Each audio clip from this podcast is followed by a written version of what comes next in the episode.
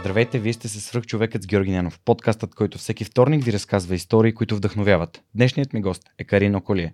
Тя е спортен журналист. Малко повече за нещо чуем след малко, а сега искам да благодаря на партньорите на подкаста, благодарение на които и този епизод достига до вас. Преминаването на свръхчовекът с Георги Ненов към видео нямаше да бъде възможно без подкрепата на Динафос. Затова с Монката искрено ги препоръчваме като място, на което можеш да намериш продукти и решения за фото, видео, бродкаст и кинооборудване, както за любители, така и за професионалисти. От създаването си през 2003 година екипът на Dinafoss има една основна ценност – да работи за клиентите и за общността. В техния шоурум или по телефона ще получиш качествена консултация за това как лесно и изгодно да оборудваш твоето студио. Разбери повече на dinafos.bg. Използвай промокод SUPERHUMAN21, за да получиш свръхчовешка отстъпка. Кари, здравей, благодаря, че прие поканата да участваш. Много се радвам, че днес си поговорим. Ще разкажеш твоята история, за твоя подкаст, за нещата, които теб те движат. Здравей, Жори, аз благодаря за поканата. За мен е удоволствие да бъда тук. Едно от нещата, за които не мога да а, отрека, че искрено ти завиждам е факта, че твоят първи епизод е с Ивет Лалова. А, аз си мечтая. Тя, тя Данчо Йовчев са ми в списъка на наистина, наистина най-мечтаните гости. Дори наскоро, м- слушайки подкаста и тя като каза, че любимата и така а, храна извън режима е пица и я видях в една пицария. Обаче ми беше толкова неудобно да ходя да я притеснявам. Да, да. В смисъл, човек, когато се храни, не е много такова приятен момент. И реших да те. оставя точния момент за... Ами знаеш ли, тя е много отворена, изключително ам, приятелски настроена към хората и мисля, че с с удоволствие би приела твоята покана. Сега не мога да говоря от нейна, Да, да, да. от нейна страна, но според мен трябва да стреляш, защото Ивет е страхотна. Тя Да. просто не е от тези хора, които, макар да е спортна звезда, една от наистина големите спортисти на България, не е от тези недостижими хора, дето нали, не можеш да говориш с тях. Напротив. Тъй, че за Данчо Йовчев не знам, защото не го познавам лично, но и той ми изглежда доста, доста отворен. А, и две интервюта съм слушал нейни. Едното беше естествено в твоя подкаст, първият ти епизод. Другото беше с Флори в, а, за спорта без клишета. Един от първите епизоди пък на спортния подкаст на BTV. И много така, много е вдъхновяващо всичко, за което и а, Ивет говори. Но а днес а, темата си ти и твоята история. А, просто трябваше да започна с това, което нали, ми, ми, ми тежи. Някои от моите гости са гостували в твоя подкаст, но стигнем до твоя подкаст. Моля те, разкажи с няколко думи на хората, които не са те срещали, а, макар че ти си участвал и в Survivor, нали, лице от екрана си. А, коя е Кари? С какво се занимава? Какво... Това, това е много интересно, защото дори когато ме попита как да ме представиш, това е много, много ми е трудно изобщо да се представя първо с една дума или с а, едно изречение, просто защото правя доста неща и не мога съвсем да се идентифицирам с едно конкретно. А, но може би основното нещо, с което се занимавах през последните 16 години от живота Мгм. си, беше спорта, леката атлетика. А, започнах а, да се занимавам с спорт още в училище, след което за, се записах в спортно училище и така съвсем естествено си прерасне към една кариера, която заемаше основната част от а, живота ми и времето ми. А, та, докато се занимавах професионално с спорт, разбира се, се а, приемах себе си като спортист изцяло и единствено. Защото когато се занимаваш нещо такова и когато гониш някакви по-високи спортни резултати, не можеш да си позволиш да го съчетаваш с други неща съвсем. Тоест, спортът винаги трябва да бъде на, на първо място. Това е малко като да си в а, а, любовна връзка с а, партньор, който е много обсебващ. А, но истината е, че Просто той изисква много и не изисква много само от гледна точка на тренировки и чисто физически натоварвания, които тялото ти поема. Изисква много просто защото ти трябва да а, правиш много допълнителни неща. А, като да спазваш режим. Те, те звучат много клиширани, но е много трудно да го правиш, особено дългосрочно, особено когато си млад човек. А, също така, особено когато минаваш и през турбулентни трудни моменти, защото знаем, че спортът изцяло е свързан и с трудности, с травми, с ам, ам, спадове в а, спортната форма и така нататък. Та, режима сам по себе си е нещо изключително важно. А, от там насетне а, как съхраняваш енергията си, ам, как се грижиш за психическото си здраве, как се грижиш, разбира се, за това с какво се храниш. А, как изобщо целяваш, защото да си спортист в България също е много, много трудно Мгм. нещо. Та, спорта сам по себе си много изисква, много взима, но несъмнено ти дава изключително много опит и изобщо поглед върху това какво, какво може да постига да постигаш ти изобщо. А, много интересно. Просто защото спортът е малко метър и хронометър, особено леката атлетика. Там можеш да видиш буквално на какво си способен в определена дисциплина. Та, с това се занимавах много дълго време и общо взето всички познания житейски, които имам, ги базирам на, на това. Защото просто аз съм на 28 и до 26 26-та година горе-долу да приключих. Това е цялата част от живота ми на практика, съзнателния живот, ако мога така да се изразя. Та, това, това правих до съвсем скоро, след което, да, ти спомена, влязох в едно реалити, TV Reality Survivor, което по-скоро използвах като буфер между, между спорта и това какво искам да правя след него, тъй като а, през 2021 година а, Олимпиадата в Токио беше отложена от 2020 на 2021 година. Аз се борих за норматив, не го покрих. И всъщност това е историята, заради която влязох в Survivor, защото исках просто да не гледам Олимпиадата. Исках да се откъсна от всичко това, което не съм постигнал в този сезон, защото е така доста тежко емоционално за един спортист, когато не се справи с конкретна цел. Та, влязох там основно заради тази а, причина. Беше интересно за мен като личност, едно преживяване, което ме накара да разбера много неща за себе си. И след като се върнах, си дадох сметка, че искам да приключа с а, професионалния спорт, такъв какъвто самата аз съм го практикувала и да се насоча към други различни области. За момента а, както каза, ти се занимавам с спортна журналистика, макар да боя да се нарека спортен журналист съвсем, защото това е професия, за която ти трябва изключително много опит и години, за да можеш да кажеш гордо, аз съм спортен журналист или аз съм журналист. Та, по-скоро приемам себе си като водещ. А, имам спортно предаване по Евронюс и водя спортни новини, което разбира се е свързано с, с журналистика, но не бих се нарекла съвсем спортен журналист. Та, не знам дали това беше изчерпателно или не Доста беше достатъчно. а, подкаста, който да. ам, водя аз, целта му е да даде един добър контекст, така че хората да могат да придобият представа за, за моя гост, като м- повече от това, което е етикета, повече от това, което е той в момента, защото всичко през което сме преминали, ни е направил хората, които сме. И ще се върна на началото, когато каза за професионалните атлети а, има една книга на Аланштайн, която много ми харесва, казва Raise Your Game. И той там говори за uh, The Unseen Hours, т.е. часовете, в които ти не, не, не ги виждаш. Какво правят? Какво да. правят професионалните атлети? Какво прави Коби? Какво е правил? А, какво е правил а, а, Майкъл Джордан и така нататък? Ивето Алова, нали? Хората да. виждат, ти отиваш на едно стезание, и даваш някакво време. Виждат хората. И си кажеш. По принцип, да. Или пък това с Григор Димитров е пак същото нещо с Димитър Барбатов. Виждаш хора, които постигат някакви резултати, за които ти няма как, няма как да си на тяхното ниво. Просто те с целият им живот ги е отвел до точно този момент и, и, и тази невидимата подготовка това да спазваш режим, наистина всичко да е а, под норматив, да си лягаш, да а, прекараш време да се възстановяваш, всичко супер отговорно, нали, то, както каза, обсебващата връзка на спорта, mm-hmm. на професионалния спорт. А, и, и се радвам, че нали, го казваш, защото той изгражда и други полезни неща, като дисциплина, като ам, връзка с тялото ти, имаш а, различни инстинкти, различна координация, това помага за други неща.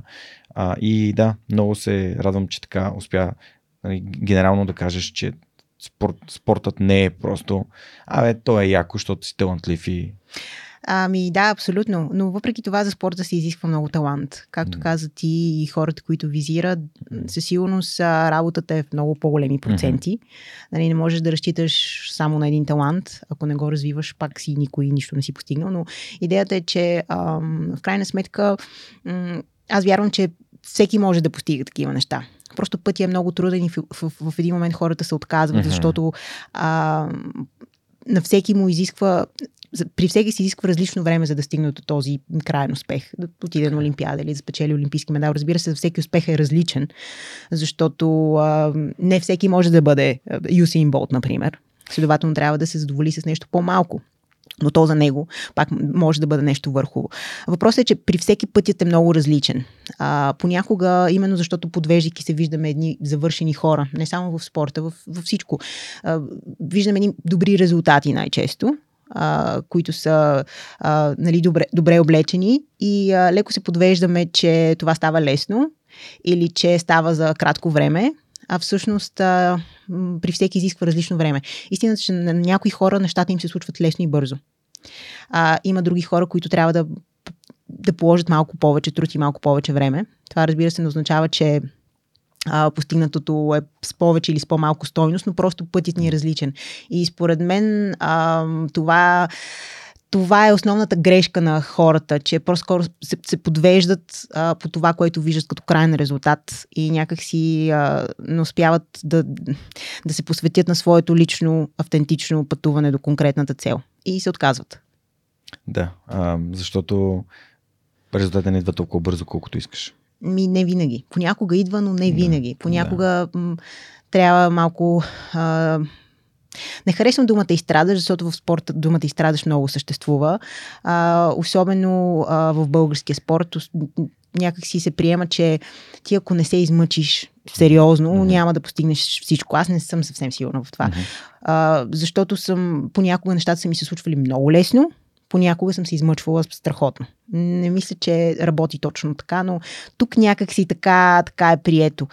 А, по-скоро е въпрос на, според мен, на период и на моментни възможности. Аз имам една теория, една призма, през която гледам всяко едно решение в моят живот да я прекарам и това е така наречения трейдов, т.е. каква е цената, която трябва да платя за нещо. Понякога изисква много, много работа, по-малко сън, по-малко тренировки, но когато осъзнато взимаш такива решения, много по-лесно преминаваш през тези трудни периоди. А, но нали, това е период на осъзнаване, през който минаваме с всяка такава трудност, всяка следваща.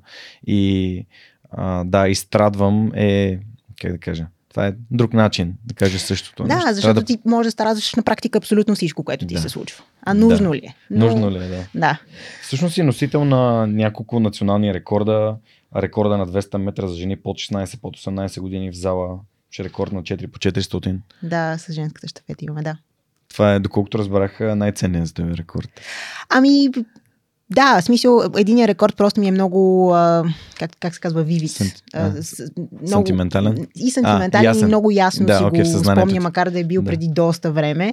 И просто беше плод на много работа, целенасочено конкретно за това постижение. И просто когато работиш много за нещо конкретно и го постигнеш е изключително удовлетворяващо. И за това го помня. По принцип в спорта нали, винаги се стремиш а, конкретен сезон или към конкретно състезание, но да кажем, че това за мен беше конкретният резултат. Точно mm. толкова трябваше да бягам. Трябваше да бягам под определено време. И аз го направих с 900 Mm. Или с стотна, мисля, че под предишният рекорд на Нора Иванова. И просто беше много удовлетворяващ. И затова го помня. И ми е много сентиментален, ценен. Все още си е мой. Да, не можах да. Отворих сайта на Българска федерация по лека атлетика и не можах да видя. А, нали... Не е подобрен все още. Там стоят два твоя рекорда. Този го нямаше и не можах да го намеря. Окей, това актуален ли е? Не е ли? Ами за младша възраст си е още актуален. Ага. Да. Това е за младша възраст рекорд. До 17 годишна възраст, да. Окей, супер. Добре, а да ще те върна назад във времето. А, ти си отгледана от твоята баба и спортовете, които с лека атлетика, така малко ли много, прекараш много време с нея, това искам да кажа, тъй като, а, доколкото аз се поинтересувах, нали, а, твой баща нали, оста, ви оставя с с майка ти Ами, тук. всъщност да, отгледан съм и от, в смисъл, да. от майка ми конкретно. Да, да, да, да. А, баба ми беше много активна и основна роля в моя живот. А, всъщност, като много малка майка ми и баща ми просто да, се разделят, се а, поемат по различни пътища и аз просто бях отгледана от, от тези две жени, но и от още жени. От, да. майка ми има две сестри, двете ми лели. Общо съм в женско царство виряла през а, цялото си детство. И, а, но, но баба ми Интересно е, защото имаше един такъв много-много малък период от моя живот, в който майка ми и баща ми бяха в Гърция и, и, и, и са били в Гърция и са работили. Аз съм била много малко, не съм го съзнавала дори. И тогава баба ми е била тази, която е поемала основни грижи а, за мен и а, за, за едно дете тези първи ранни години, месеци са много важни. И просто тя е точно този момент е станала толкова основна част от моя живот. А, и до ден днешен е така. Всъщност, баба ми е една от много-много близките ми хора, може би един от най-важните хора. Но майка ми за мен също е огромен герой, защото а, истината е, че като мисля за себе си, за живота си, за навиците си, за нещата, които правя, толкова много виждам майка си. Себе си казвам, значи това, ако майка ми не ми го беше показала, аз нямаше да го знам.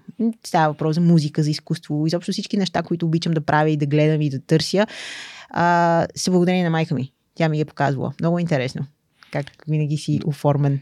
Да, но да, ще обърна внимание на една дума, която ти използва. А, думата показвала а не казвала, защото нали, много от родителите искат да казват на децата си какво да правят, но показването е всъщност не ме слушай какво говоря, гледаме какво правя, да. начин по който наистина възпитаваш. А пък бабите и дядовците обичат безусловно и аз също съм се чувствал така, да. окрилен и подкрепен. Това е страхотно. А, няма да те питам за флейтата, която си ударила в масата. флейтата беше, всъщност майка ми имаше много амбиции за мен, те бяха разнопосочени, тя много искаше да се занимавам с изкуство. Hmm. Искаше да се занимавам или с музика, или с нещо различно. Ходих дори на рисуване, като бях по-малка, на флейта, на балет, защото аз причислявам балета към изкуство, mm-hmm, разбира се. Да. И а, тя имаше такива амбиции, дори искаше а, да стана музикант и да свиря с това да се занимавам. Аз се опитвах да й обясня, че това не е много моето нещо, но тя, понеже като млада си имала някаква за себе си такава мечта, идея, която не е осъществена и се опитваше леко да ви я продаде. припише, да ви я продаде. Та, но аз имам доста, как, как се казва, чепат характер. Аз съм много инатлива и някакси винаги, когато нещо не ми харесва, го показвам явно. Също така, а, когато пък нещо искам да правя, много настоявам и много се стремя. Тъй, че малко съм инатлива. Та това ми помогна леко да и се противопостави и да й покаже, че искам други неща да правя с времето си. Едно от тези други неща е тениса. Всъщност, разкажи Не, то пак ми... беше нейно нещо. Така ли? Да. Тениса на корт съм го тренирала две или три години. А, и всъщност имах една страхотна а, треньорка, Милена се казваше. Mm. Да, да бъркам името, беше много давна, но да, беше много мила и всеки път ми казваше, хайде, Кари, бягай по този корт, поне да бягаш можеш, бягай. Аз толкова не исках да го правя това, че просто се влачих от едната страна на корта да. до другата. И така, но майка ми много, много искаше да се занимава с тениста. Да. Стисках за известно време, докато в един момент просто пораснах достатъчно. А, срещнах леката атлетика и казах, че не, ще се занимавам Но леката лека атлетика, атлетика беше любов от пръв. Не съвсем. Не, не. Определено не беше, но пък а, там наделя таланта, който имах. Малко като, като имаш талант в нещо и като нещата ти се получават от ръки, започва много, много по-бързо и лесно започва да ти харесва. Да. А, първоначално не ми харесваше, защото аз бях стресната. А, бях ученичка, когато започнах да се занимавам с лека атлетика и а, ходих на състезания, състезавайки се на дистанции като 400 метра, които до ден днешен, ако ме, ми кажеш, имаш старт на 400 метра, аз вече не искам да се занимавам с това, защото е много тежко. Това е една от най-тежките дисциплини в атлетиката. И когато си дете и ти кажат, бягай 400 метра на състезание, малко ти е това ли е? хората, това ли е леката атлетика? Не искам да го правя. Но после като започнах да се запознавам и с други дисциплини и най-вече, когато усетих колко е сладко да побеждаваш и колко е страхотно велико усещането. И разбира се, този елемент, в който всички ти се радват. А като едно малко по-различно дете, защото така съм израствала, mm-hmm. това ми е било много важно. Да бъда харесвана, да бъда приемана. И това беше начин, по който хората ме приемаха. Mm-hmm. И мисля, че е било комбинация от неща. Да, това е много интересно, че го споменаваш. Аз като малък също имах любов към, към леката атлетика, но аз за мен футбол винаги е бил спортът. Затова съм mm-hmm. тренирал основно футбол. И аз имам един такъв малък период в тенис. Как това не е моят спорт. Децата изобщо не ме приемаха и се държаха ужасно с мен. Аз а, затова се отказах, но а, нали, нямах никакви такива конкретни постижения в леката атлетика, за да се, за да се занимавам професионално с нея. А, кога взе решение да... Защото, доколкото разбрах, ти си била едно добър ученик, отличен ученик. Как, това е малко да и парадокса на професионалния атлет. да. Всички си представят професионален атлет, че не му пука за училище. То е заради нали, спорта е това, което му е в сърцето в ума и прави всичко заради самия спорт.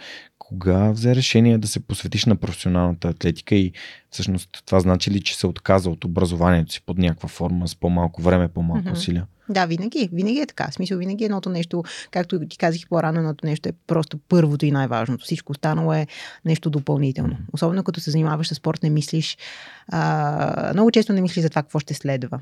А, е, винаги следва край на професионалната кариера. И е хубаво, според мен, е много, много важно всички млади хора, които се занимават с спорт, просто да мислят за план Б Защото никога не знаеш какво се случва. Една контузия може да те изкара и дори не по твое желание да се наложи да спреш. И това много боли. Много боли, когато пък започваш да се занимаваш с нови различни неща, след като не 16, а 26 години си се занимавал с спорт и не познаваш себе си извън тази среда и нямаш никакви други интереси. И тогава този преход става болезнено труден. Защото представи си, ти си на 36, сега слагаш край на своята спортна кариера и какво правиш тук? На смисъл, как започва живота си? Ако нямаш кой знае какви постижения, ако, ако не си много, много голямо и сериозно име, за което си създал всъщност, което е бранд.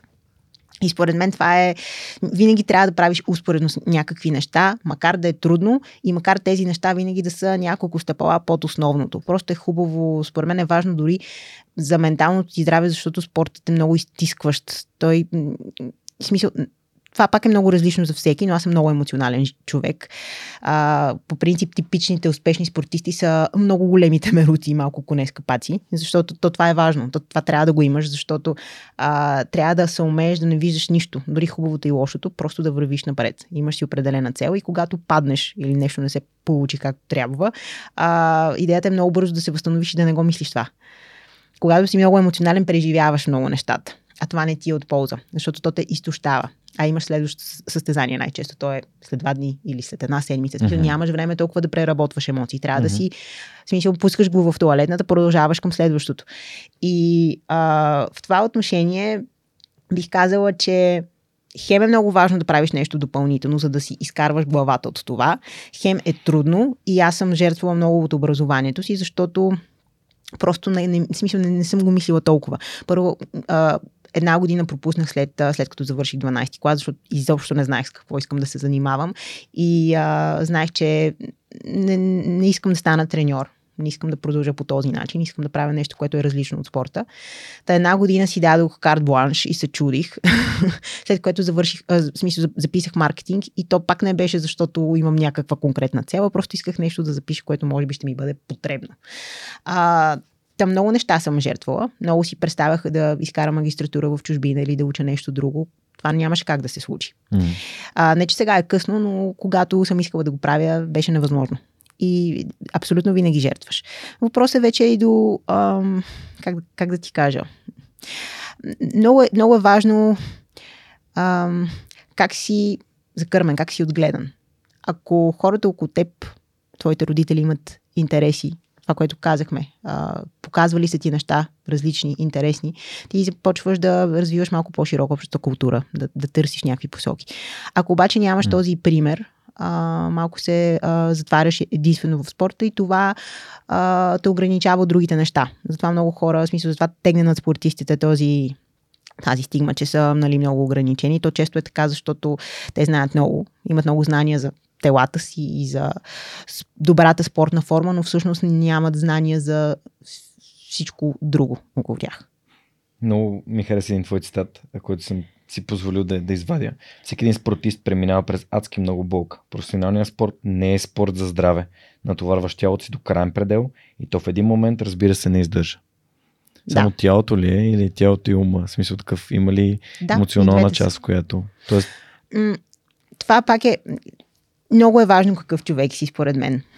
Има хора, които просто успява да не, да, не, да не влагат толкова много емоция, когато нещо подобно се случи, когато една контузия се случи. Контузиите са, са неизменна част от, от професионалния спорт. Ти не си спортист, ако не си минал през контузия. Няма филм, в който ти си абсолютно здрав и се занимаваш с професионален спорт. Не... Концепцията на професионален спорт е, че трябва да изцедиш всичко абсолютно, от себе да, си. Тоест да. ти винаги си на ръба. Да, абсолютно да.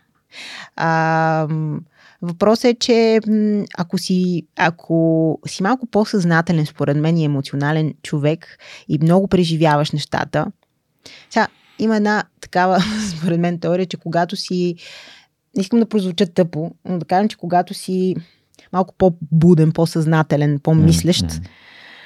много повече преживяваш неща.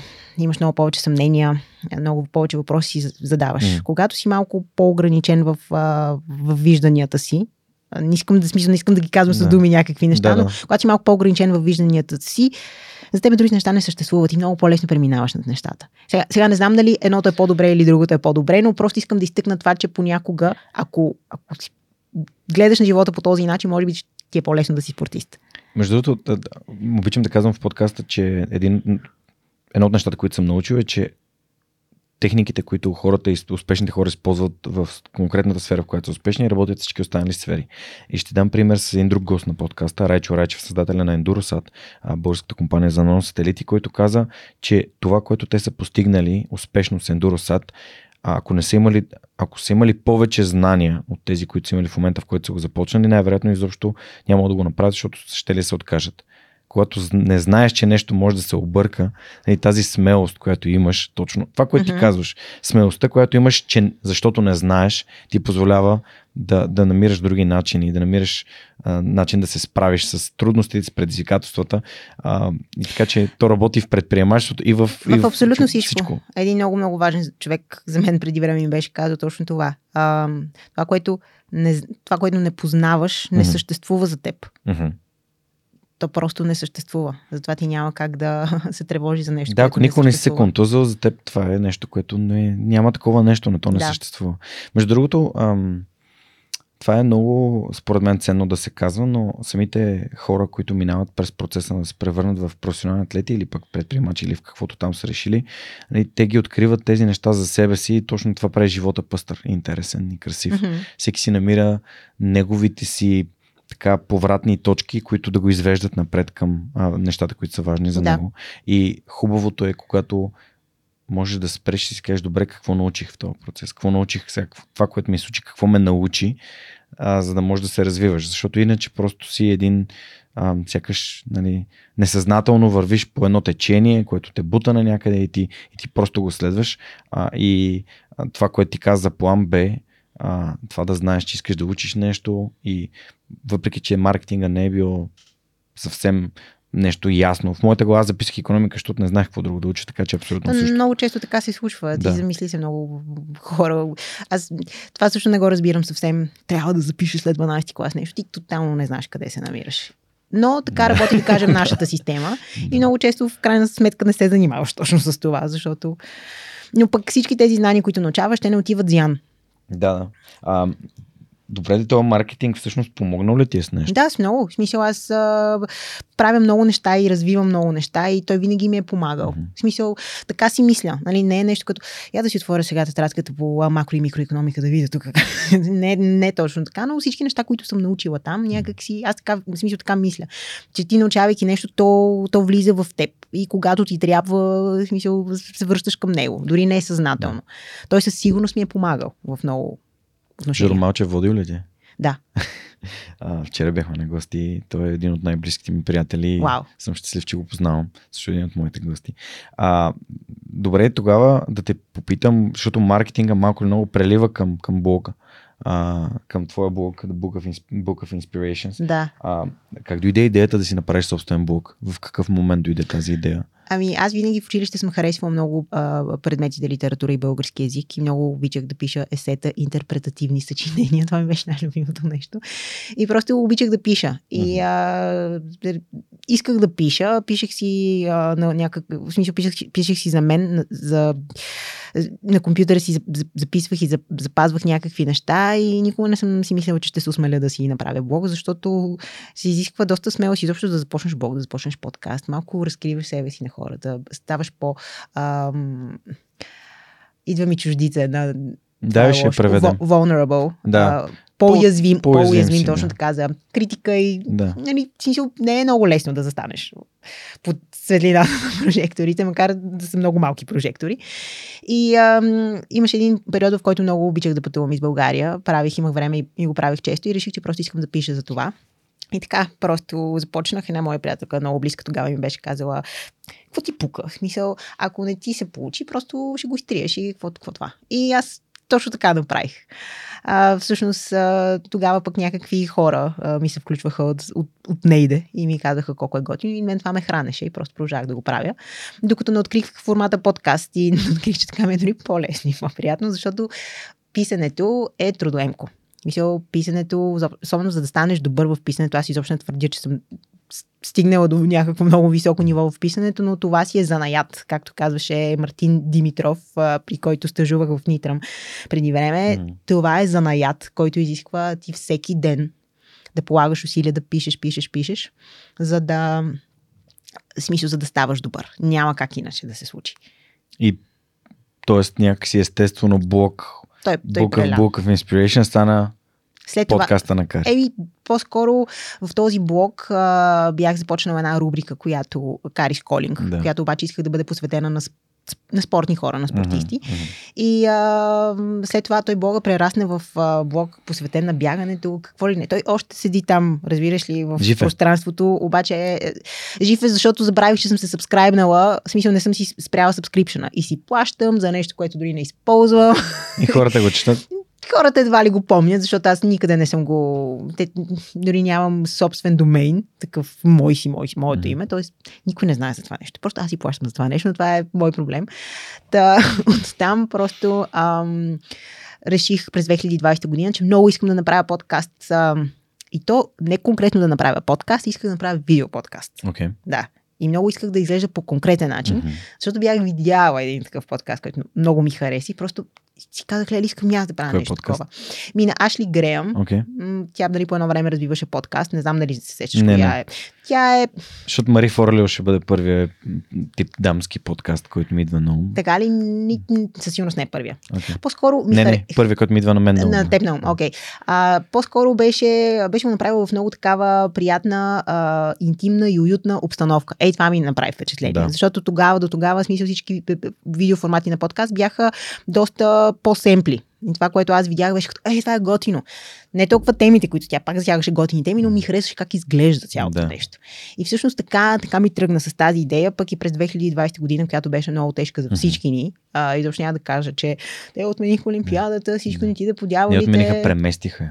Да, но отмениха и от 2020 и то не се знаеше дали ще се Да, състои, е. защото не се знаеше как се развива Мгм. цялата тази пандемия. Но всички бяхме изпаднали в някакви дупки и аз просто реших, че трябва да правя нещо с времето си, защото иначе ще се побъркам. А ти тогава не беше още журналист? Не. Тогава аз още тренирах активно. Окей, окей. Добре, а 2020 година е годината, в която свърх човека също Започна и ти ли тогава си започна видео, Кой да. месец? юли. Юли. Е, аз съм започнала май. Да. А, тогава 199 епизод с Орлин от 2200 подкаст. Той ми гостува тук. Монката се появи малко преди това и, и си казах, ето, а, нали, моя опит от 200 интервюта, плюс Монката като монтажист, като а, тя даже едната камера си е негова на, на, на Да. Монката.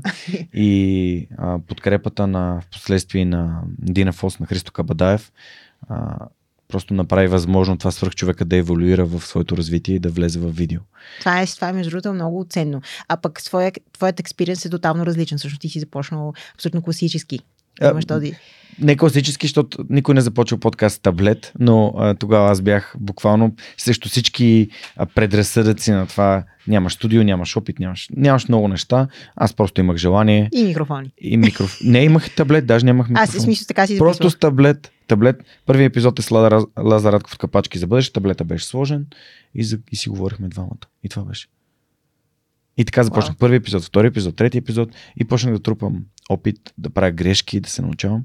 И а, миналата година, когато те видях за първи път на живо, Да. а, на събитието на Ога Василевска за, за подкастите. И така стана някакво приятно, че има други хора, които си движат подкастите по техния си начин, като Лили, като да, тебе. всеки си има някакси Всеки си- индивидуален ама подход. то това е най-якото. Да, а, абсолютно, абсолютно Да. съм съгласна. Абсолютно И съм съгласна. сега, нали, да ти издърпам ушите, защо от 9 месеца няма епизод на Карис Колинг? Има, Жоро, просто няма видео епизод. А защо няма в YouTube? Да, нямам видео. Ами, спрях видеото, защото просто а, в един момент а, миналата година по, може би, лято, лятото, момчетата, с които записвах, mm-hmm. с които започнах изобщо, те, те са студенти в надвис и mm-hmm. приключваха. И всъщност в един момент нямах толкова време да се занимава с моят подкаст. То всичко беше много направи си сам. Ние нямахме студио, като това тук, приятно студио. Ми трябваше да ходим на някакви места. Записахме в Jazz Таяжа, преди това в Плюс това, които са си а, по принцип места с съвсем различна дейност и, и, и цел и фокус. Та, всъщност на тях им стана трудно. Аз много се опитвах да, смисъл, да го продължа да намеря други хора, не успях нещо да се справя с тази задача и реших, че няма просто да спра с подкаста, ще си го записвам аудио, докато не реша този проблем. И все още не съм решила този проблем и затова той продължава да си бъде аудиоподкаста, но да, нямам епизоди в YouTube, защото реших, че ако просто да качвам аудио в YouTube, за мен лично, както казах, това е съвсем различна платформа, която изисква видеосъдържание. Ми, да, ще те изненадам ли, ако ти кажа, че най-гледаното ми видео в YouTube няма видео?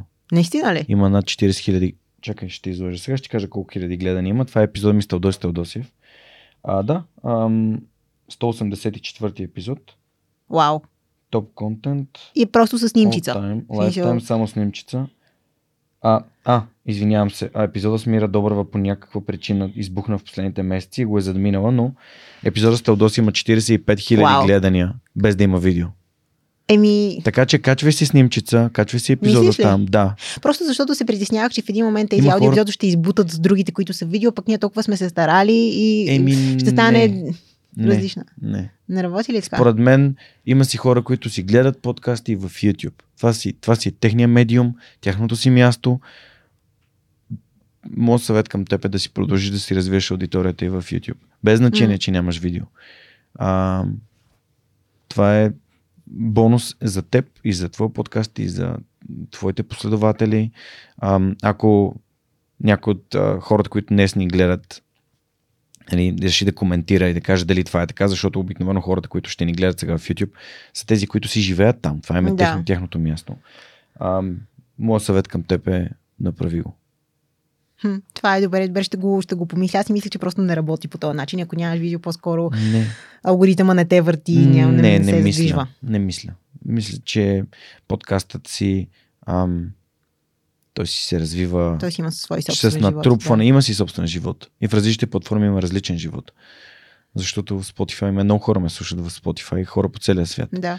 Но и много хора ме гледат вече, защото точно минахме 10 000 абоната. В... Това е страхотно честито. Да, благодаря ти. Еми, то това е slow and steady wins the race, нали? Да. Бавно и систематично, последователно, всеки вторник нов епизод. Абсолютно маратонски. Аз имам едно правило. Всеки вторник да има нов епизод. И това е прекрасно. Нямах сайт, нямах, нали, в началото имах само това. Един SoundCloud, един таблет и всеки вторник нов епизод. Отново, отново. отново. Сега сме заедно с теб в 340 епизод, така че Еми, това е нещо, което аз много, смисъл не мога да направя още да постигна с моя подкаст, да съм толкова редовна. Знам, че това работи, когато си абсолютно постоянен и под постоянен имам предвид конкретен ден, mm, както казваш ти, от седмицата, всяка mm. седмица. Но тъй като аз приемам а, моят подкаст за хоби, нещо, което помага на мен изобщо да бъда по адекватен човек, си дадох карт бланш и свалих прешера и си казах, че ще го правя тук. Смисъл, стремя се да имам по 3-4 епизода на месец, но а, когато това не, не стане, гледам цена. да не се самообичувам. Това и при мен беше много важно правило. Когато не на всяка цена, да. всичко се излиза с времето си. А, много силно впечатление ми направи, когато а, знаеш, че все пак на това събитие беше и Еленко отговори интернет. Имаше доста от топ подкастите в България. А, и някой ви зададе въпрос а, мислите ли, че може на, на теб и на Лили, мислите ли, че може да се издържате с подкаста? Аз казах не. И да, и вие се, вие се смяхте. А, и аз бях такъв, Ама аз издържам с моят подкаст. Да, ти после излезе и го каза, или не всъщност ти го каза. Там го каза, да. И, но тъй като аз много интересно. Ами, просто защото аз не гледам тотално на моя подкаст по mm-hmm. този начин. А за мен той, а, първо, че аз като съм си го развила, аз съм си влагала. Да, понякога са се включвали някакви рекламодатели, но то да. това е било като едно, едно, еднократен да, да, да. случай, не е било нещо да. постоянно. И аз самата не съм търсила такъв а, толкова активно и гър... mm. предполагам, че ако подкаста беше единственото нещо, което правих като теб, защото при теб е доста по-професионално. Тогава щях по, по по-различен начин самата аз да подходя. Mm. Докато като го приемам за хоби, хоби за нещо, което така, правя, е, да. когато ми дойде музата, нали, това, това е когато, да. когато а, все пак имаш рекламодатели зад гърба си, не е точно когато ти дойде музата, а, в смисъл имат, имаш си ангажимент към тях. И така.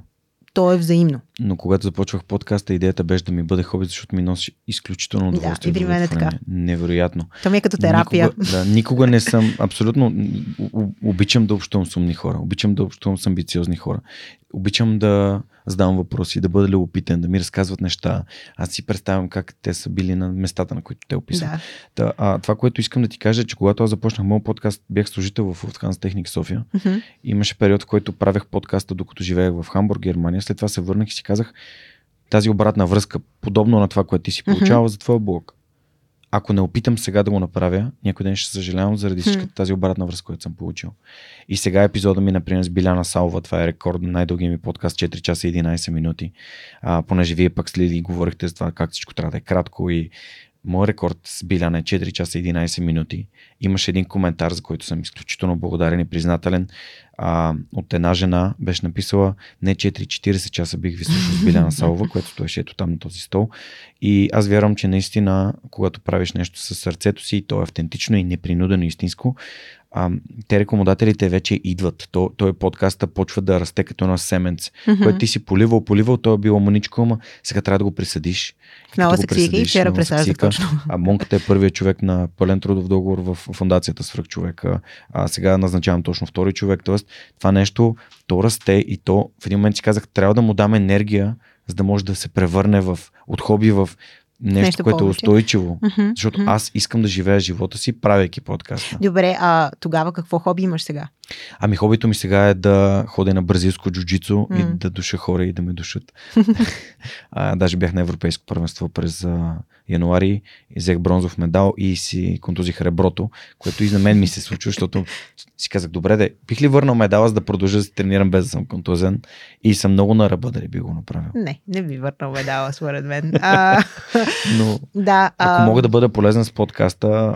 Въпросът е, кой... много ти благодаря за, тази обратна връзка. Аз а, сега ще ти знам, аз присъствам в твоя 30, 30, 340 епизод.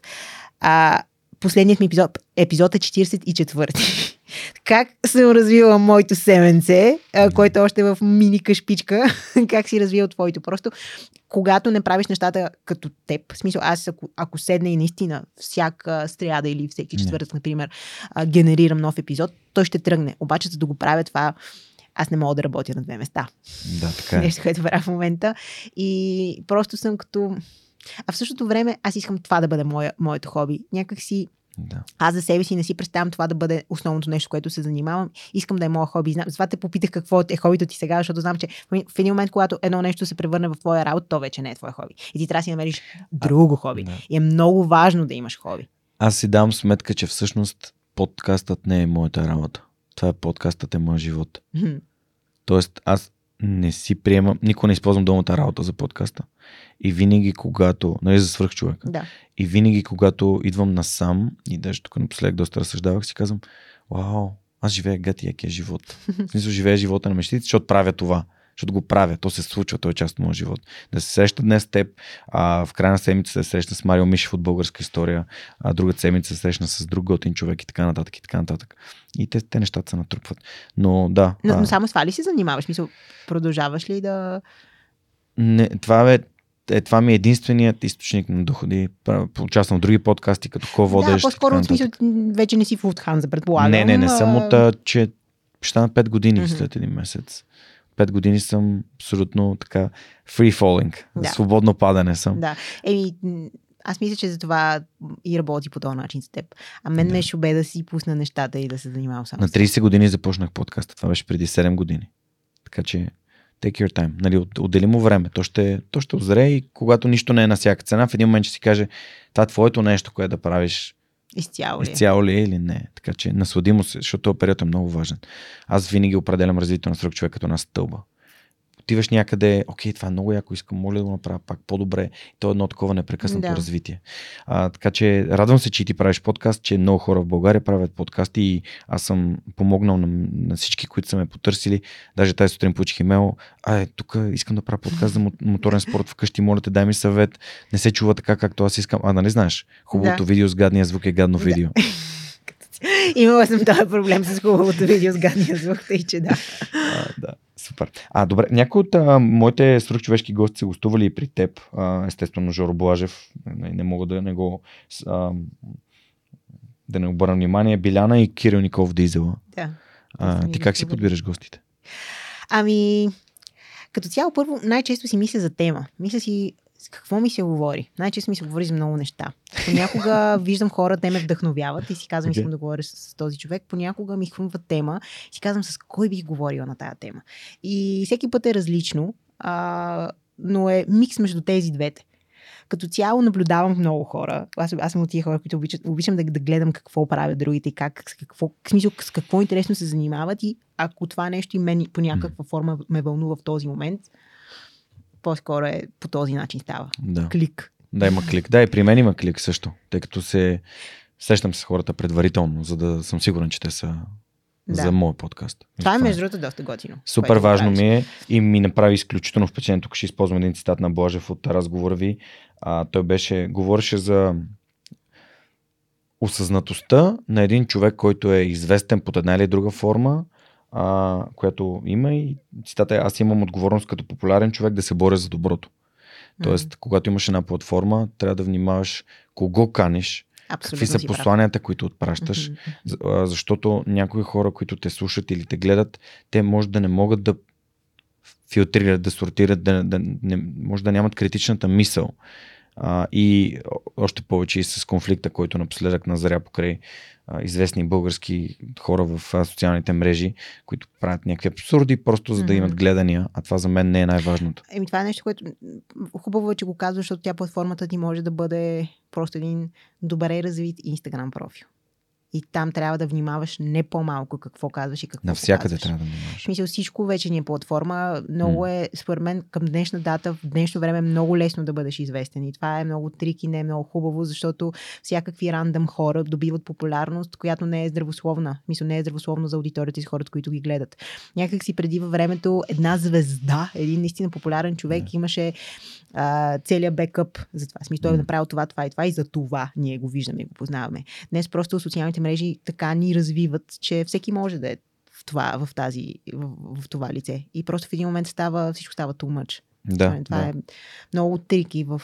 А, и, и, точно като фалшивите новини понякога ние сме в ролята на бабите във Фейсбук, дето не могат много да са наясно кое е окей, кое не. В смисъл, ние много често сме в тази роля, просто не си даваме сметка. М. Да, и м, исках да го споделя това, защото смятам, че е супер важно, когато някой е разпознаваем. Ти имаш над 20 000 човека в Инстаграм, които те следват. И ти, мисля, че това профил. не е много голяма аудитория, Жоро. Има хора с а, толкова голяма аудитория и ам, Да, но та аудитория е там за теб. Тя, това е твоята аудитория. И говоря, за мен това е голяма аудитория, защото всяка аудитория е отвъд един човек, на който говориш. М. Всяка. А, аз нали, съм водил този разговор с Лазар. А, как да променим България към едно по-добро а, общество. И той казва ми, единственият начин, който аз виждам е да създаваме микрообщности и тези микрообщности, Мгм. съответно те да се формират микрообщности и те така, нали, ко- ако ти повлияеш на 20 000 души положително, да се грижат себе си, да спортуват, да ходят на психолог, а, да правят тези неща, нали, а, които са свързани с израстване. Оля видях, че ти е гостувала, тя ми гостува тук за месеца е на свърхсилните жени. Да. А, гостува ми Ивелина Илиева, която пък е най-добрата ни джудока. Надявам се да вземе а, медал на Олимпиадата сега, която предстои. Ам, и Мишто операция Плюшено мече. И когато аз имам аудитория, хората, които ме следят и те в един момент се почват да развият техните аудитории, то е един такъв балон, който нарастващ към едни хубави теми, Да. едни качествени хора. Абсолютно. Аб, абс, абсолютно си прав. А, идеята ми е не по-скоро да умалуважавам каква аудитория имаш, а б- просто в смисъл, като говорим за такива неща, да си дадем сметка как някакви хора с наистина скандално голяма аудитория М. правят неща, които тотално не са окей. Това, което ти каза, аз разбира се, знам за кой случай визираш, но М. той има много такива случаи. Да, да, да. И това е много тъжно. Въпросът е, че може би пък микроинфлуенсинга работи и по-добре, защото в крайна сметка По-устойчив. да, по-устойчив е. Не знаеш с тези много голями, голям брой последователи всъщност на, кой точно и, и защо те са там. Нали? Какво искат да, ви- искат да видят сеир, искат да видят а, Да. голота, какво е суета, какво искат да видят точно. Тъй, че може би това работи. Просто е много жалко и е много тъжно такива неща първо да се случват после не знам, просто много е, много е жалко. Като гледах цяла, цялата случка, Да. като гледах след това и репортажите по това и хората, които бяха там и начина по който говореха, си казвам, Боже, ако тези хора имат аудитория, означава, че Нищо не има е. други хора, които са като тях. Да. М. Защото... Защото... Не окей. И това, и това са Да. много гледания. Да. Мисъл, Да. защото твоя подкаст няма толкова гледания, колкото това. Това не е окей. Okay. Да, еми защото нали, моята аудитория, аз обичам да казвам, че тя е органично пораснала, т.е. хора, които са слушали, споделили се на други хора, на тях им е харесало.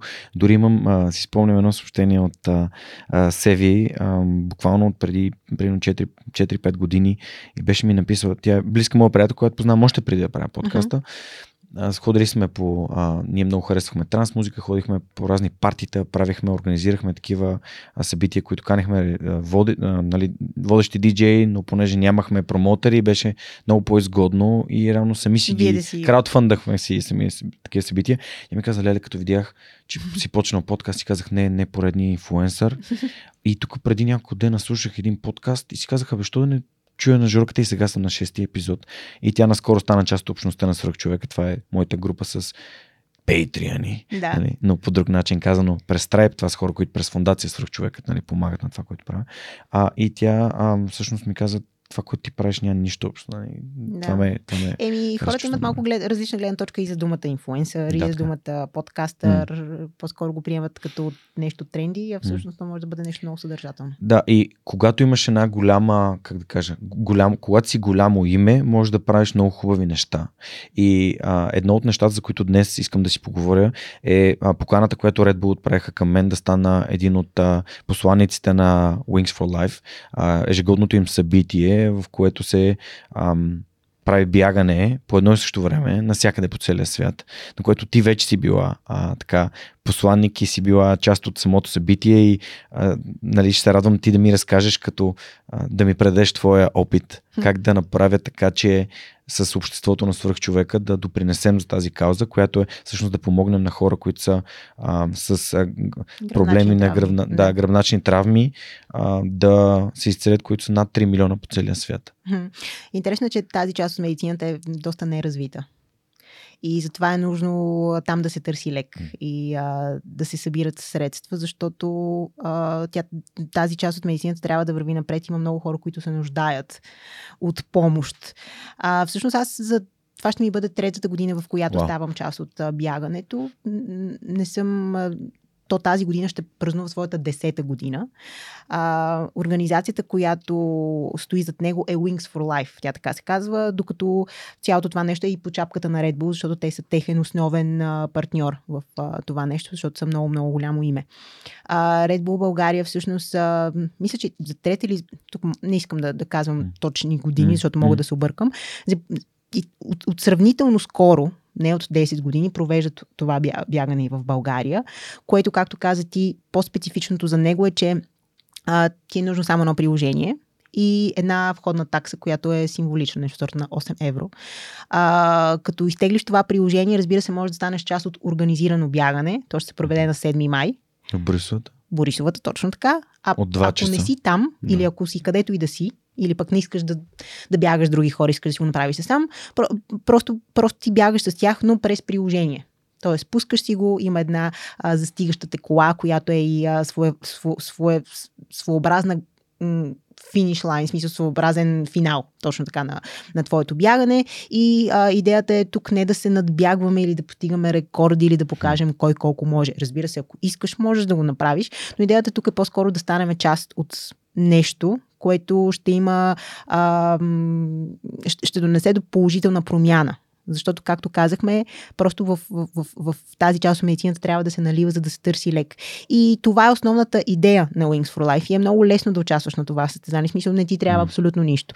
А, накрая си имаш резултат, имаш си като в смисъл можеш да, да участваш и в а, статистика от гледна точка на това на кое място си, ако се стремиш, ако си бегач, не просто любител. Но не е нужно да си професионалист. Разбира се, може и да си на инвалиден стол може и да бягаш с количка с деца, защото предполагам, че дизела, за който говорихме, ще бъде с неговата количка и ще си бяга така. Можеш да си буквално всеки. Можеш да бягаш леко и след това да спреш да походиш. Не е важно как участваш. Всъщност най-масовата, най-масовата форма на, на спорт и на движение, това е бягането. И не просто защото съм лекоатлет, казвам го, защото бягането, то дългото бягане е нещо, което а, обединява хора и е нещо, което е достъпно за всички хора. Не за всеки е достъпно да бъде спринтьор на 100 метра, но за всеки е достъпно да избяга един километр. Защото а, издръжливостта е нещо, което се прави. Там не ти трябва кой знае какъв талант. Разбира се, когато говорим за високо спортно майстор- майсторство е различно, но говоря за любителско бягане. Там просто трябва да си постоянен, като с един подкаст. И в един момент може да бягаш и 10 км. Може да бягаш и един ма- маратон. М. Не е важно това. Та, в крайна сметка, а, много, много огромна сила има бягането, като просто, просто погледни на един маратон колко хора се събират. Колко хора имат за цел в живота си да избягат маратон. И това е феноменално. И всъщност ние ще сме със сигурност много по-малка групичка хора, отколкото а, говорят за тук в България, отколкото е, на, да кажем, а, лондонския маратон. Но ние си имаме конкретна цел. Та, това аз като, като посланник, това, което правя е да участвам, а, да призовавам и хора да участват, това, което съм правила до, в досегашни години. И е просто забавно, защото пък друг, други елемент, това, което на теб ти харесва. Запознаваш се с хора, социализираш се с хора. А, мисля, че е много важно, когато изобщо дори зап- започваш да се грижиш за себе си и започваш с някаква двигателна активност, е много важно да намериш съмишленици. За да излезеш и да бягаш, най-често имаш нужда от партньор, от човека, който да е до теб не само за стимул, но и просто за да се чувстваш по-добре. Не за всеки е окей да бяга сам. И на ето такива организирани места може да се запознаеш с хора, с които после да поддържаш връзка и просто да поддържаш тази двигателна активност, защото бягането е страхотно. Да, а, абсолютно вярвам в нещата, които казваш и всъщност на това място можеш да намериш хора като теб, Абсолютно което е да. много яко. Да. А, и аз, например, много обичам да бягам на пет камъра на бяганията. Жоро Станоилов ми е много така близък приятел, човек, който ги организира. А, и всъщност за Wings for Life World Run а, аз съм създал отбор, който се казва И ти можеш. Това е едно от тайните подзаглавия на свръхчовекът, защото целта е да посеем едно семенце на положителното съмнение в а, хората, които ни слушат, че и те са способни на това, което моите гости Да. или и аз нали, правим в животите си. А, и ти можеш е, отбор, който ще сложим възможност на хората, които ни слушат в свръхчовека да се регистрират. Ще има инфо под а, този епизод. Ако трябва, само един линк ще има, но а, това ще е линк към а, това да се включите към отбора и съответно ние заедно да помогнем на тези над 82 изследователски институции световен мащаб, като а, в Кеймбридж, Харвард, Medical School, Каролинския институт в Швеция и така нататък, места на които се а, търси лек за такива травми на гръбначния, на гръбначния стълб и ам, всъщност това ще бъде нашия принос към Wings, for, а, Wings for Life, което е супер яката инициатива. А, така че и ти, ако искате да се запишете в и ти можеш, разбира се, отбор е формиран около общността на свръхчовека, но всеки, който е слушател, зрител и приятел на подкаста може да го направи. А, отидете в YouTube под видеото или където слушате, или пък просто ми напишете едно съобщение, ако не го намирате и много ще се радвам на 7 май от 2 часа да започнем това бягане заедно, а, без значение а, дали сме в Борисовата градина или някъде другаде, а, събрани и а, с хора, които а, искат да, да помогнат на други хора, които нямат възможност да бягат. Или както Кари е казвал тук един цитат, си извадих много готин, ще бягам за тези, които не могат. Да.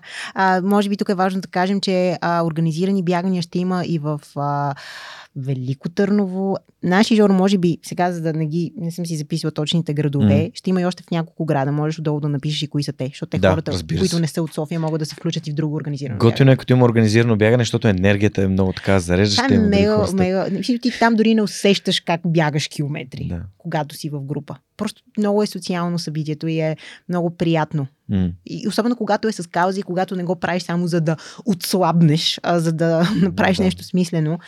А, а, пак връщам към Лазар, защото той има едно твърдение, че доброволчеството ще промени света. И аз вярвам, че ако не знаем как да направим добро за някой друг, това е най-лесното, което може да направим. Хем грижайки си за себе си, м, нали, бягайки едни 20-30 минути, един час, колкото можем, колкото, на колкото сме способни, без да се претоварваме, просто е така с едно Да. темпо, което на нас ни е приятно, а, редувайки с ходене и така нататък. Това е един от а, съветите, които знам и за маратони. Нали? Има период, в който бягаш, период, в който ходиш, период, в който бягаш.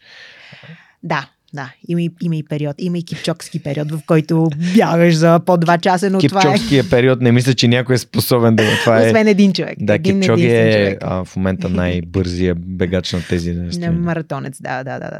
А, това обаче, което аз а, според мен също е важно, М. когато ако ти всъщност не подадеш ръка първо на себе си, не се погрижиш за себе си, не се научиш да се грижиш за себе си, ти е много трудно да го направиш за другите.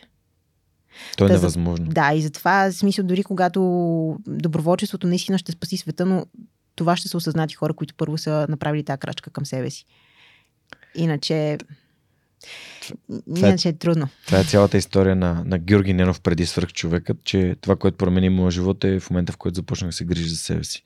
Физически, ментално, сега ходя на психотерапевт, а, по всякакъв начин, а, лягам си рано, спивам се повече, старая се по всякакъв начин да си помагам да мога да правя това, което правя по-добре. Да, ами да, то, то въжи. Ти не можеш да си по никакъв начин ефективен, ако не си се погрижил за себе си. Просто някакси хората понякога имаме нужда да се изтощим до крайен предел, да паднем много ниско, за да го осъзнаем това. Не е нужно да стигаме до бърнаут, както се казва, за да си дадем сметка, че М. първо трябва да се погрижим, но просто при някои хора така работи. А, ти ако не го изпиташ там Да. за себе си, не, Да. не вярваш съвсем. Об- Обичам да вярвам, че нивото на... Ние взимаме това решение, т.е. променяме начина, по който живеем живота си при ниво на дискомфорт, с който вече не можем да се справим. Мгм. При някой е бърнаут, при мен започна. Просто не се чувствах добре в тялото си. Аз като човек, който винаги е спортувал. И казах, аз съм прекалено не се чувствам добре, болят ме коленете, като играя в футбол и така. И започнах да с фитнес. И това е моят път, но всеки има различен път Абсолютно да. към, към своето Просто по-добро трябва да, го, трябва да започнеш и Та първа, първата крачка там да разгърнеш а, йога килимчето, нали? Това казват всички йоги. Просто мата да го, това е Да. първата крачка. И да си обуеш маратонки. И да си обуеш маратонките. Да, а за финал, а, иска, наистина искаме да ви поканим с Кари на Wings for Life, worldrun.com. А, дали в моят отбор, ти не знам дали ще имаш Аз още не, не съм си направила отбор, аз малко де, бавно действам, Значи но дори да, не си, на, дори да не си, съм си и- направила отбор, аз ще индивидуално мога да се пусна, мога да стана част и от твоя О, отбор. това ще бъде много. но не знам дали не е късно да си направя отбор. Ако е късно, може би ще Миналата част. седмица се опитаха да ме, да ме откраднат. Да те хакнат? Да. О, вау. Защо? Мартин Кадинов ми се обади и ми каза, Жоро, тази година ще правя отбора за Wings for Life. А, искам да те взема в нашия отбор. Аз казах, А, окей, чакай, че. Март, Марти, викам, не можеш да правиш ти отбор, защото аз ще правя отбор и нашия отбор ще бъде по-голям от вашия отбор. Марто също е в общността на свръхчовека, но Да, а, еми, това е ние ще ви победим. Това е компетитив. Аз а, не съм чак толкова компетитив в това отношение, но ако не е късно, бих, бих направила отбор, за да по-скоро за да се включат повече хора. Ако не, мога да, да джойна вашия. Супер, и винаги е страхотно. готино. Ами надявам се да се видим с някои хора, които слушат подкаста в Борисовата са градина. Много, много са приятни такива срещи. Много са приятни са срещи, срещи с хора, които се кефят на това, което правиш и нещо хубаво ви обединява и със сигурност ще има такива. Просто е много, много приятно да бягаме заедно. Според мен ще е велико. Така е. Аз последната година почти не съм бягал, но това беше а, откритието ми на 2021, тия леки бягани в Южния парк. Добре, а, минаваме към някои от а, следващите ми въпроси, които съм приготвил. Пак човек от общността на свръхчовека а, развива така желанието на хората да карат велосипеди и се опитва да помогне на повече хора да карат. Ти караш ли велосипед? Не, не, не карам. Не караш. Не. Аз. А можеш ли? Мога, мога, да. Като Да, малко съм окей. карала, но а, това пак е нещо, което е свързано с спорта. Ако много трябва да се съхраняваш и да се пазиш, да направиш А. някакви неща. Не, че... Рисково е. Ми, просто тук в България, за жалост, нямаме културата да пазим велосипедистите. Не знам. А, някакси няма достатъчно велоалеи. Ми, не, Да. не, и то сега чак става а, сравнително обособено. Да. М, И всъщност не карам, не карам активно в ежедневието си велосипед. Следващия ми въпрос е а, да приемем професионалните ти умения в момента са на водещ. Това е начинът по който си се издържаш. да. Това е, а, как развиваш тези умения? Как развиваш своите професионални умения? Ами искам да ти кажа, че много от тези умения идват от подкаста. Всъщност аз съм се...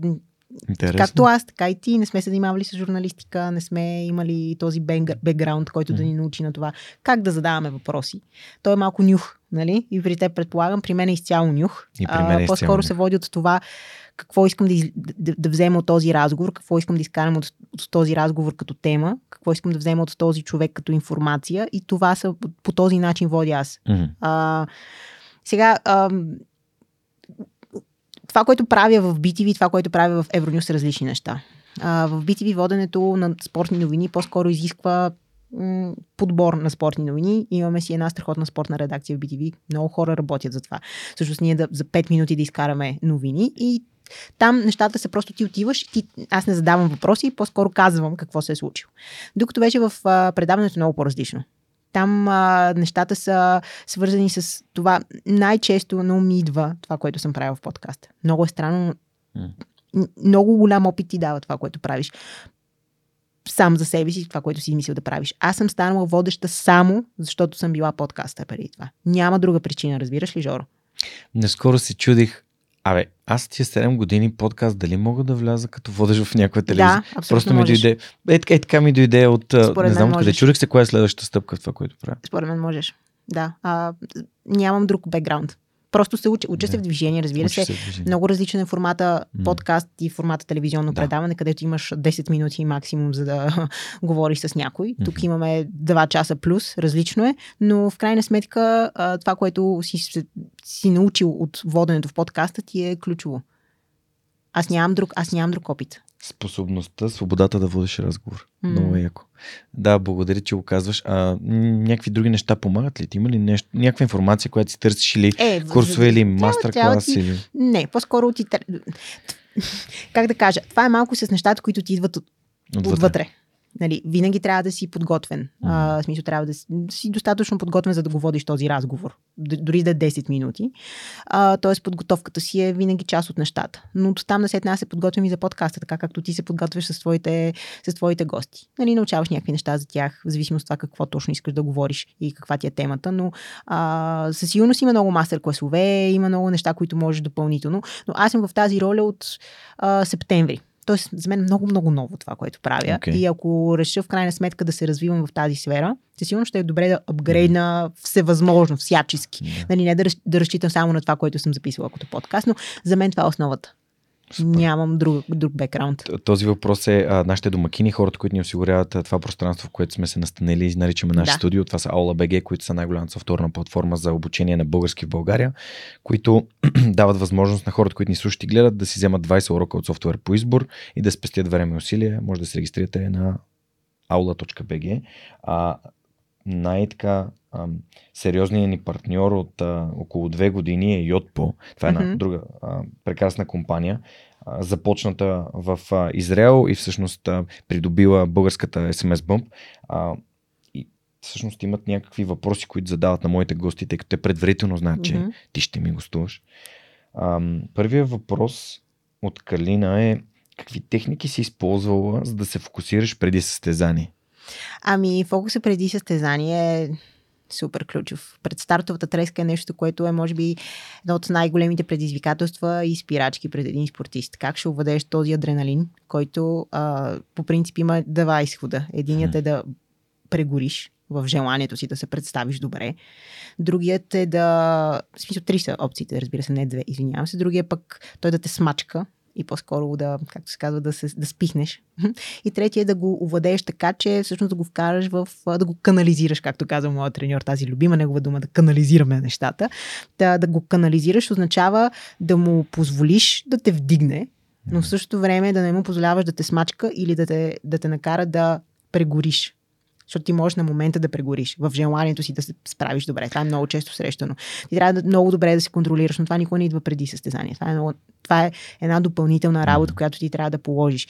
И много, много ме е яд, че в България спортът, а, изобщо спортната психология, е толкова важна именно за тези неща, именно защото в един момент физиката ти я а, изтренираш до определено ниво. В Смисъл, леката атлетика, особено спринтовите дисциплини, са изключително конкурентни в днешно време. Те са, те, разбирате ли, че а, бе, бе, щатите, например, бълват толкова много спринтьори на адски високо ниво, а, че малко или много изключват други държави. Буквално. Тоест в един момент играта ти е много психическа, психологическа изцяло. И ти ако не изтренираш и психиката си така, както си изтренирал тялото си, просто си го загубил това състезание на самия старт. Мгм. Просто защото не можеш да овладееш това нещо. И а, в крайна сметка, според мен да работиш с спортен психолог, да се грижиш за психиката си, не само за да се чувстваш добре, а по-скоро да влезеш в този състезателен режим, който е съвсем специфичен. Мгм. А, затова усилията и тренировките се полагат доста напред във времето. Нали? Ти ходиш сега на психотерапевт и знаеш как а, това не е нещо, което отиваш за две сесии и решаваш Да. този проблем. Това е една дългосрочна инвестиция. Просто тук в, в България тема, която винаги много ме... Аз съм започнала да ходя на, на спортен психолог тогава, когато бях вече много щупена от чисто психологически от нещата, които ми се случват и трябваше да се справя. Мгм. Спортният психолог ме извади от такава дупка, в която бях. Аз започнах да се справям, в смисъл започнах да се връщам към най-високите си резултати само за една година работа. И това е нещо, което тук не се използва достатъчно. Той няма толкова много спортни психолози. Но това е нещо много специфично. И това е въпрос, който, мисля, аз се справям вече с различни техники. Значи аз медитирам супер много, ам, визуализирам изключително много състезанието и точно как минава то. Опитвам се да съм максимално съзнателна в тренировъчния си процес, за да мога всичко това, което, защото спиринт е много техника. Ти трябва просто да повториш това, което правиш в тренировъчен процес, но трябва да го повториш, когато си подложен под много стрес, напрежение, когато има хора около теб. И това е много mm-hmm. различно. Стимулът ти, смисъл това, което те мотивира. Според мен а, има хора, които се мотивират от различни неща, но мен не ме мотивира това, че аз искам в момента да победя някой, който е до мен конкретно. Искам този в трети коридор да го изям, както се казва. Не, за мен това не работи. Аз трябва да се фокусирам изцяло върху себе си, за да се справя най-добре. Mm-hmm. Понякога това ме води до първо място, понякога ме води до второ, трето или четвърто. Въпросът е обаче, че когато е насочено навътре, нищо около теб няма значение. И това ти помага да влезеш в тази зона. Ако започнеш да се огледаш напред-назад yeah. и да си мислиш къде са другите или как искаш да победиш, ти вече не си центриран, ти вече си разфокусиран. И това е много комплексен въпрос, но просто това, това ме връща към тази тема, която казах, че а, тук в България се раждат изключително талантливи хора. Много спортни хора има. Мисля, постоянно се, се бълват нови таланти, особено в подрастващия спорт. Там, където са още а, млади, току-що развити, се вижда mm-hmm. колко талантливи хора има. Просто след това прехода към мъжете и жените, към големия спорт. Просто защото тук няма такива условия и не можеш цяло да си издържаш това. Това отказва много хора и в крайна сметка тази подготовка, която може да ги стреля още по-нависоко, е свързана много с психология. И, и, и така, Та, това, което си мисля по време на състезание, е именно този фокус. Но това съм го постигнала след а, 15 години. Да. Търсене и лутане. Ако не сте чували историята за Фелпс и касетата, а, потърсете в интернет какво е каква е връзката между касетата и Фелпс. А, аз съм, не си спомням дори в коя книга го четох, то вече в тия 7 години толкова много неща ми минаха през, през главата. А, той там има един ритуал, всъщност, че всяко, бяга, всяко плуване а, буквално е нещо, което е превъртал в главата си хиляди-хиляди пъти да. визуализирал. Ще питам за медитацията след малко. А, втория въпрос е, имаш ли някакъв конкретен ритуал, който правиш преди всеки старт? Ами, имах, преди имах ритуали. Имах, например, конкретни чорапи, с които бягах на 100-200 метра, но това беше когато бях девойк. След това в един момент разбрах, че ме бият и с шампионските ми а, чорапи и спрях да го използвам. А, по-скоро а, не съм съвсем обсебена като Надал, например, който... Да, да, да. А, но, но, но си имам някакви ритуали. По-скоро за мен ритуал преди старт е как се събуждаш, как подхождаш към деня си. Ти трябва да си изцяло позитивно настроен и зареден. Трябва да се събудиш и кажеш, какъв прекрасен ден, днес имам възможност да правя това, което обичам да бягам mm. и да се състезавам. Състезанието е празник. Състезанието не ме, не ме потиска, не ме смачква, не ме плаши. То е празник за мен и за моите усилия. Просто трябва от самото начало да, да знаеш как ще влезеш в този ден. Много е важно каква ти е енергията, много е важно какво си представяш. Много е важно като станеш и като си направиш, примерно, една добра закуска, с а, кафе или напитка, която пиеш, с някаква а, такава тренировка, много малка типа загрявка, разтягане, раздвижване, mm-hmm. за да можеш след това, като отидеш, да отидеш с самочувствие, да отидеш с усмивка, да си мислиш, леле, днес най-вероятно ще направя нещо, което никога не съм правила до сега, защото ти ако постигнеш личен рекорд, ще е нещо, което никой не си правил до сега. И това е толкова вълнуващо, е толкова прекрасно. И всичко ще ми. Смисъл, малко не да Нагласа. гледаш съвсем с, през розови очила, но в крайна сметка наистина да се нагласиш, че днес ще бъде страхотен ден. Нагласа за да резултати. Се, да, не можеш да се събудиш и да си времето е тъпо, сега какво ще правиме, вали навънка, какви резултати ще гониме. То всичко не. върви срещу тебе по този начин. Следният въпрос е а, от Михайла. А, Кое би определил като най-трудното ти изпитание до момента? Справянето с травмите. Окей. Okay. Несъмнено, защото той има много психологически аспект. Защото а, физ, физиката ти а, ам, физически да се възстановиш от конкретна травма изисква конкретен период от време. Много често не можеш да избягаш от този период. Например, получил си по-сериозен крамп, 10 дена не ти мърят. Говорим за смисъл да се възстановиш в условията тук. Това е много важно да си го кажем, защото mm. да тренираш и да се възстановяваш в условията тук е много по-различно, отколкото на друго място. И затова, когато атлетите и, проф... и спортистите тук постигнат нещо, в смисъл според мен заслужават два пъти повече сапорт. Защото да. това да го направиш на място, където всичко работи за теб, е, е много различно. тук По-лесно. да, да се справиш с хора, които правят, в смисъл, имат възможност да се готвят по този начин, ти все пак да надвиеш такива хора, е феноменално. А, и какъв ти беше точно въпросът, че аз... се- Въпрос е най-трудното изпитание. Ти да, най-трудното беше с, с травмите, да. Че просто в един момент не можеш да искаш да се върнеш по-бързо, но не можеш да прескочиш този естествен физиологичен момент, период от време, в който трябва да мине нещо. А след това, особено ако мисля, то е серия от травми или поредни такива падания, да повярваш отново в себе си и в тялото си. Тоест да можеш да се освободиш и да бягаш бързо. Много е странно, когато мускулът ти е бил на топка, буквално, защото крампа е това. Той се събира, Да. е така, ти го усещаш, така прави така, вуп, и докато се разпусне постепенно, постепенно, постепенно, ти след това да тръгнеш да бягаш и да си сигурен, че той няма пак да направи вуп. Да. Това е много психологическа игра. И е много трудно. А, тялото ни обикновено реагира по някакви много такива странни начини на съхранение. Аз си помням, когато бях разтегнал мускули на рамото, бях играх още футбол и се разтегнах, понеже бях на врата за една топка и рамото тук разтегнах нещо в него. И след матча, примерно, или няколко дни след това, се, се усещах как през цялото време се опитах да си подпирам лаките на, на коляното, Да. или за да сваля цялото напрежение, Напрежение. на, напрежение натоварване от него. А, телата ни са много така специфични машини, а, но наистина си има време, в което трябва да се възстановим Да. и не трябва да го подценяваме. А, и а, част от възстановяването е да можеш да се довериш на този мускул, на, на тази става, да. че ще издържи. И, да, и част от възстановяването е да работиш превенционно. Да, Не превенцията нужно, е, не е нужно фундамент. да стигаш до, пак си казваме, до, до този крамп. Не е нужно да, защото то тялото иска своето. Не можеш ли да го натоварваш без да му даваш. И а, това е също една култура, която доста трудно се развива тук у нас. М. Мисля, че трябва първо да се поконтузиш малко, за да разбереш, че трябва да работиш с, а, в аванс. Да. Не е нужно това. Може, може от някакси да знам, от много по-малки децата да се, да се насточват точно в тази посока. Мисля, какво изисква спорта сам по себе си.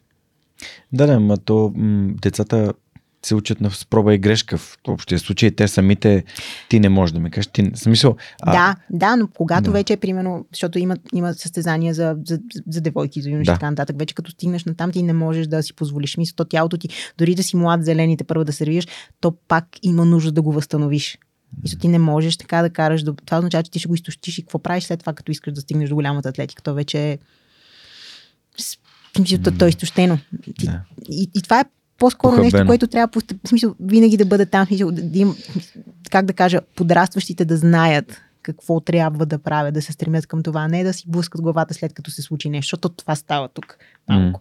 Да. Супер, благодаря ти. Благодаря на нашите приятели от Йотпо, които продължават да подкрепят свръхчовека. Знаете, че ако искате да може да задавате на моите гости в подкаста, а, техните отворени позиции може да ги намерите в сайта на Йотпо в частта с отворени позиции в София.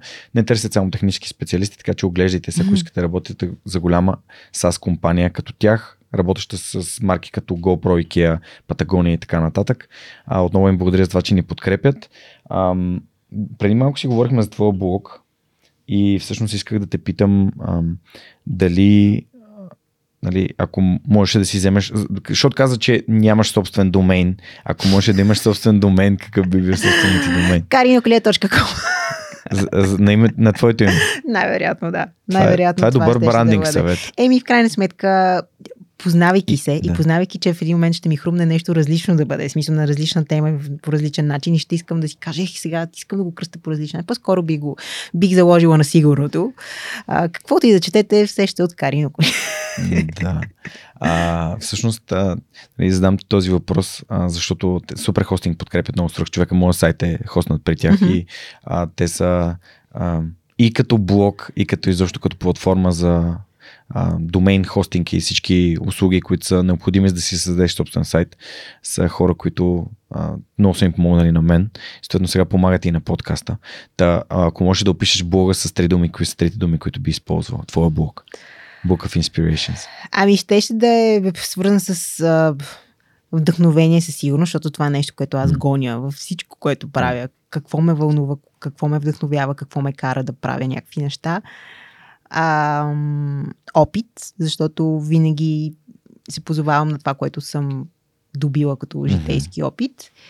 И експеримент, защото понякога влизам в непознати води, просто защото ми е интересно. А има ли, като каза какво те вдъхновява, а кой те вдъхновява? хората и делата им много ме вдъхновяват.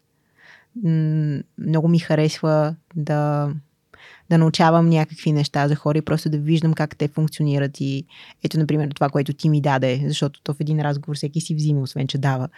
А, нали, начинът по който ти развиваш своя подкаст и а, как си му се посветил, това е съвсем различен поглед над нещата. И е доста вдъхновяващо да виждаш как mm. действа един човек и какво го осмисля в този момент. Нещо, което имаме общо, да кажем подкастите, но различен, тотално различен подход към тях. И нещо, което аз не съм осъзнавала, вече го имам благодарение на теб като, mm. като, като, като знание, като как може да бъде, като опция. Та, това, ми, това ме вдъхновява. Мисля, винаги ми е интересно как функционират хората и изобщо как взимат решения и как стават успешни, какво успеха по техния собствен критерий, изобщо какво значи това. Ам, как успяват да се справят с а, динамичната среда, динамичното време, в което живеем. А, непредвидимо, пълно с а, изненади, пълно с а, лоши неща, и с хубави неща. Изобщо как се справяш, как намираш баланса във всичко това, което ни заобикаля. Това ми е интересно. Защото го търся за себе си. Просто го търся за себе си постоянно. Супер, благодаря ти. А, благодаря и на Superhosting за това, че ни подкрепят. Разбирате, разбира се, че може да а, разгледате всичко, което те предлагат на сайта им на superhosting.bg и а, те могат да помогнат и на вашия бизнес или на вашия проект, на вашата идея или на вашето хоби да бъде 100% онлайн, а, така както правят и за свръхчовека, за което много им благодаря. А, следващото нещо, което искам да те попитам е, ти каза тук за успеха. Uh-huh. А, какво е Хайде да върна малко топката към теб. За теб какво е успеха? Моята глава успеха за мен е да правя нещата, които ме правят щастлив. Хм. За теб какво е? За мен е а, възможността да, да развиеш пълния си потенциал. Хм. Мисъл, ам, да можеш да. В смисъл, авте, ав, това, което ни прави различни и уникални е нашата автентичност. Нали, трябва да знаем, че всъщност сме много еднакви ние хората и имаме толкова общо, че не сме толкова уникални и различни, но също така тази автентичност, която е водеща за всеки един от нас в това, което прави, нея трябва да следваме. И според мен всеки а, е способен на много, стига да, да, да е автентичен и да следва това вътрешно усещане. И според мен истински успех е точно това, да можеш да стигнеш до, до, до, до, до, до това развитие. Мисля, просто всички неща, които притежаваш като качества и като таланти, да можеш да ги развиеш максимално. Това мисля, че е чисто дългосрочно говоря в, mm. в, в, в целия си живот. Нали, това според мен е успеха. Супер. Потенциал. Един от а, така, най-възрастните гости в Свръхчовекът, Петър Станимиров, а, художник, иллюстратор, да, творчески директор на Хемимонт Гейм за известно време. А, като го питах какво е успехът, той каза, успехът е стремеж mm. което много ми харесва, защото стремежът е безкрайен. Да. То е нещо, което пък аз обичам да казвам, че свърх човек е безкрайната игра. Да. Тоест търсенето на успех, успеха не е някаква крайна точка, окей, стигнах успешен съм да. Това е процес, може би, да, абсолютно. абсолютно. Така, че много ми хареса и това, което ти каза и това ми свърх човек е място, където хората дават различни гледни точки за различни неща и точно това смятам, че е обогатяващ. Както и при теб. Защото тук при мен фокус е върху човека, а, не върху темата и темата излиза от човека хм. и от енергията, която ни обменяме, както ти каза, да, да. взимаме си и даваме. А, така че ти благодаря, че сподели твоята собствена така, дефиниция на успеха. А, едно от нещата, които успешните хора правят, или поне тези, които гостуват свърх човека, е, че обичат да четат книги. А има ли книги, които на теб са ти помогнали, които са ти, ам, как да кажа, ти направили силно впечатление и би искал да препоръчаш? Знаеш ли, като заговорих за този пълен потенциал, се сетих за майсторството на Робърт Грин. О, велика книга. Наистина велика книга, книга, която съм чела два пъти, която много ми помогна да започна да гледам на, на себе си именно по този начин, като процес, като, а, като произведение на изкуството а, в процес. Mm-hmm. А, в тази книга, след като си я чел, знаеш, всъщност а, можеш да се запознаеш с историите на различни майстори. Нали, тя се казва майсторство, защото в нейната идея е, че всеки може да стигне до това майсторство. Да кажем, че майсторството е гениалността в конкретна сфера. И че това да си гениален не е страшно и не, не означава да си леко фрик. Да кажеш, че, mm-hmm. примерно, някой се, се, се ражда гениален, за това постига някакви mm-hmm. неща. Гениалността е просто а, да намериш това нещо, в което си добър, всеки има такова нещо, без значение дали е голямо или малко, или дали е ам, това просто да си ключар. Не знам защо ми дойде думата ключар, но професия. Но нищо не ти пречи да бъдеш гениален в тази професия, просто се изисква да положиш много труд и много а, повторение. Нали, всъщност да чиракуваш, така нареченото чиракуване. Ти ставаш гениален тогава, когато станеш толкова прецизен в това, което правиш. И всеки може да го направи. И това много ми харесва в тази книга. И много е, много е вдъхновяваща, защото ти не те ограничава. Казва ти напротив. В смисъл, Леонардо да Винчи е гениален, да, но и ти можеш да бъдеш гениален, не е задължително да рисуваш. Може да правиш всяко нещо и да бъдеш гениален в това, стига да му се посветиш изцяло. Нали, изисква се да му даде живота си. не е малко, но в същото време а, това е цената. Това е цената. Но резултата си заслужава. Да, резултата си заслужава, особено ако е нещо, което ти идва отвътре. Нали, то това е. Мисля, дори когато намериш това нещо за себе си, усилията, които полагаш често, за теб дори не са усилия. Ти просто вървиш по този път. Тази книга много ми харесваше и може би в контекста на предишният ти въпрос Щях да кажа друга, но, но тази. А някоя друга би ли добавила към? Ами аз мога да добавя много книги, аз много обичам да чета. Сега последно прочетох, не бях чела на Мураками Кавка на плажа. Okay. Не знам дали си е чел. Не, Мураками е... Аз много харесвам Мураками. Неговите начина по който пише, думите му са като мляко. така, не знам защо винаги ми идва това сравнение, защото просто са толкова меки, толкова на място, с нещо кратко и ясно ти казва нещо толкова дълбоко. Много ми харесва как пише. Просто mm-hmm. пише много достъпно. И в същото време на много високо ниво. А, но н- н- няма да препоръчам кавка на плажа. Тя е малко по-абстрактна. Не знам дали ще хареса много хора, но по-скоро бих препоръчала. Има един сборник от разкази Men Without Women мъже без жени. Аз съм учила на английски, не знам точно как го превеждат нали, в България, ако е преведен, но страхотен сборник от разкази, разказващ историята на мъже, които под една или друга форма или причина са, а, са сами в а, житейския си път. И е много интересна. Много добра книга, много добър сборник. Ще добавиш ли нещо последно или към тези прекрасни предложения? Аз Мураками не съм чел, не, не съм чел? почнал още Мураками. Има много, много добри попадения. А, да, райският проект, който обаче трябва да видим кой беше точно авторът, един психолог, който е от а, а, последователите на Юнг, Юнгвист. Mm-hmm. Как се казваше? Това е лошо, че не мога да сетя как се казва. Значение, спомняш си заглавието на книгата, което не е малко. Да, значи в тази книга тя е много психологическа, обаче. В смисъл, тя е много, много психологическа, много е крат, кратка и такава малка, но има адски много информация и всъщност разглежда в а, много сериозни детайли взаимоотношенията, а, партньорските взаимоотношения между хората. И отговаря на много интересни въпроси. И mm. този райски проект, който е в главата ни, или иначе казано идеята, идеализирания друг човек. Mm-hmm. А, в подкаст съм започнала една поредица за менталното здраве и има един епизод, който скоро ще пусна с Милена Мадо, една психотерапевтка, с която тя е страхотна, наистина невероятен професионалист, с която се спряхме точно на тази тема за връзките и тя каза нещо много ценно. Когато сме в партньорски взаимоотношения, не сме, сам, не сме двама, трима сме. Защото сме аз, ти, идеалният ми образ за теб. Те винаги са две различни неща. Аз като моята годеница е дете на психолози и всъщност... О, ти си облъчен сериозно, сигурно. Аз съм сериозно облъчен, но никога не съм се чувствал по-разбран в живота си. много е хубаво. Така че съм а, страшен късметлия. Абсолютно така е. Така и е. темата с психологията ми става просто все по, все по важна и важна менталното здраве, не само моето, ми това и на другите ми е важно. А, и се опитвам по всякакъв начин да поощря хората, като говоря за това, че аз ходя, че ам, това е нещо готино, дори. А, а, моят приятел Георги Орданов, създател на подкаста Автентичност, той, на него това му е темата на целия подкаст. Mm-hmm. Нали? Всичко е за менталното здраве, за а, много психолози, а, които гостуват и си говорят на различни теми с него. И му се възхищавам за тая борба, която води. И се надявам, че аз също успявам а, чрез личния си пример, че вече за трета година нали, посещавам терапевт, да, да покажа, че това е нещо супер и за мъже, за жени, за всички, които искат да имат ментален фитнес. Тоест, mm да се грижат за, за това здраве. Аз имам един специален подарък за теб. А и това е една турба ключове книга, която с Георги Станилов от Петка Маран заповядай. Как аз измислих точно думата ключар и ти ми подаряваш една турба ами, ключове. Абсолютно да. А, ще ти надпиша, Кари, защото Се вярвам, е. че тази книга е написана за по действителен случай за, и изобразява достоинство на, на българите в една доста по-трудна ситуация и в различни доста по-трудни ситуации от тези, които се намираме в момента, но съм сигурен, че можем да си почерпим вдъхновение. Как ти каза, какво ме вдъхновява, освен нали, личния пример така си го разбрах за себе си, но и конкретни неща. Вярвам, че в тази книга може да намериш много такива.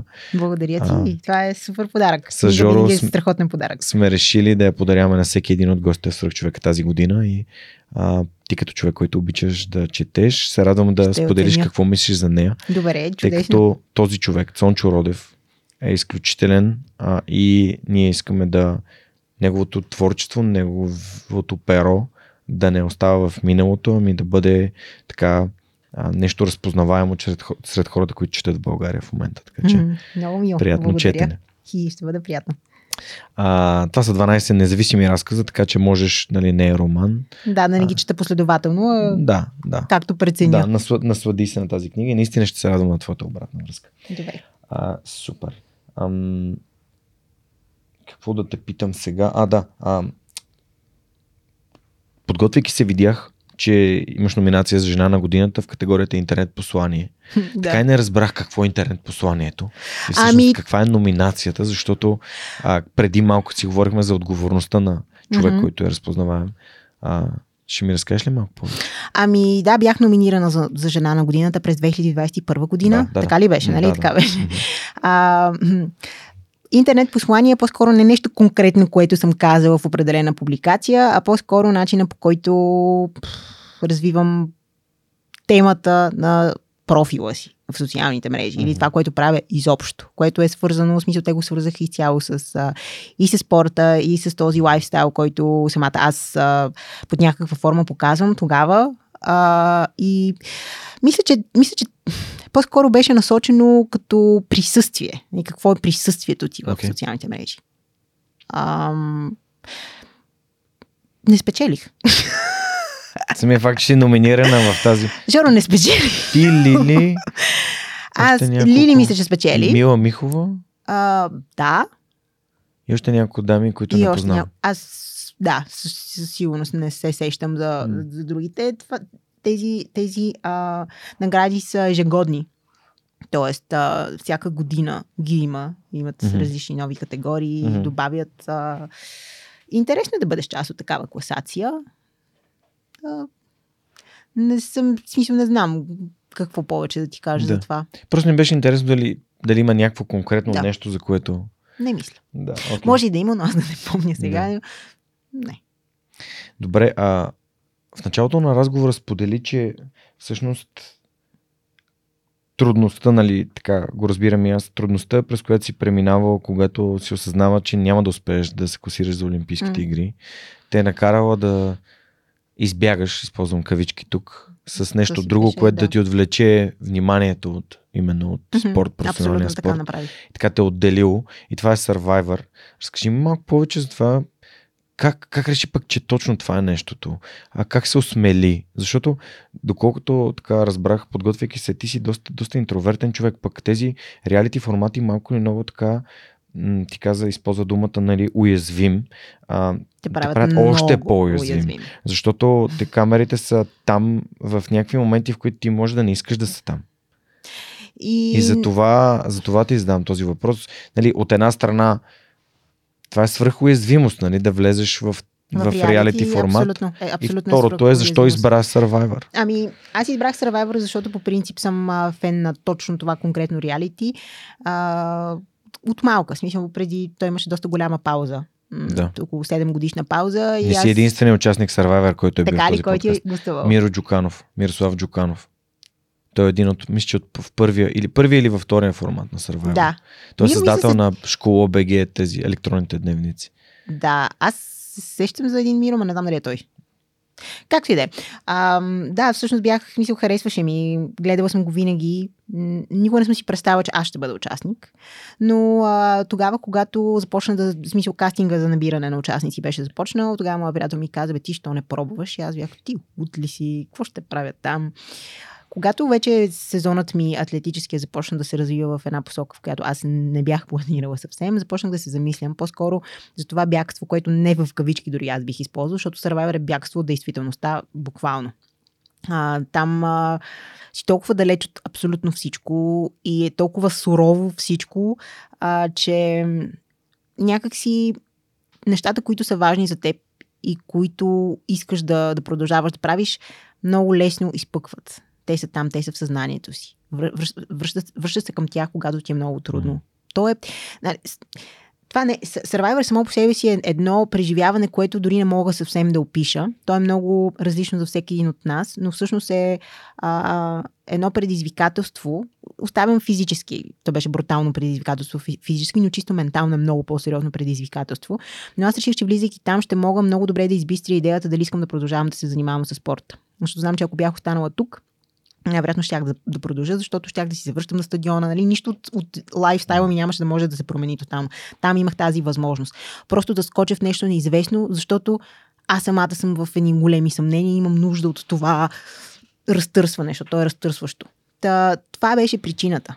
Това, че не си бях направила добра сметка, че не си не влизам в реалити, което има за цел да забавлява хора и в крайна сметка търси, а, как да кажа, скандала, търси нещо, което ще прикове зрителя към екрана, не търси автентичното теб на 100%, е нещо, което просто някак си бих, бих посъветвала хора, които искат да участват в реалити, да имат това предвид. Нали, защото аз малко късно започнах да...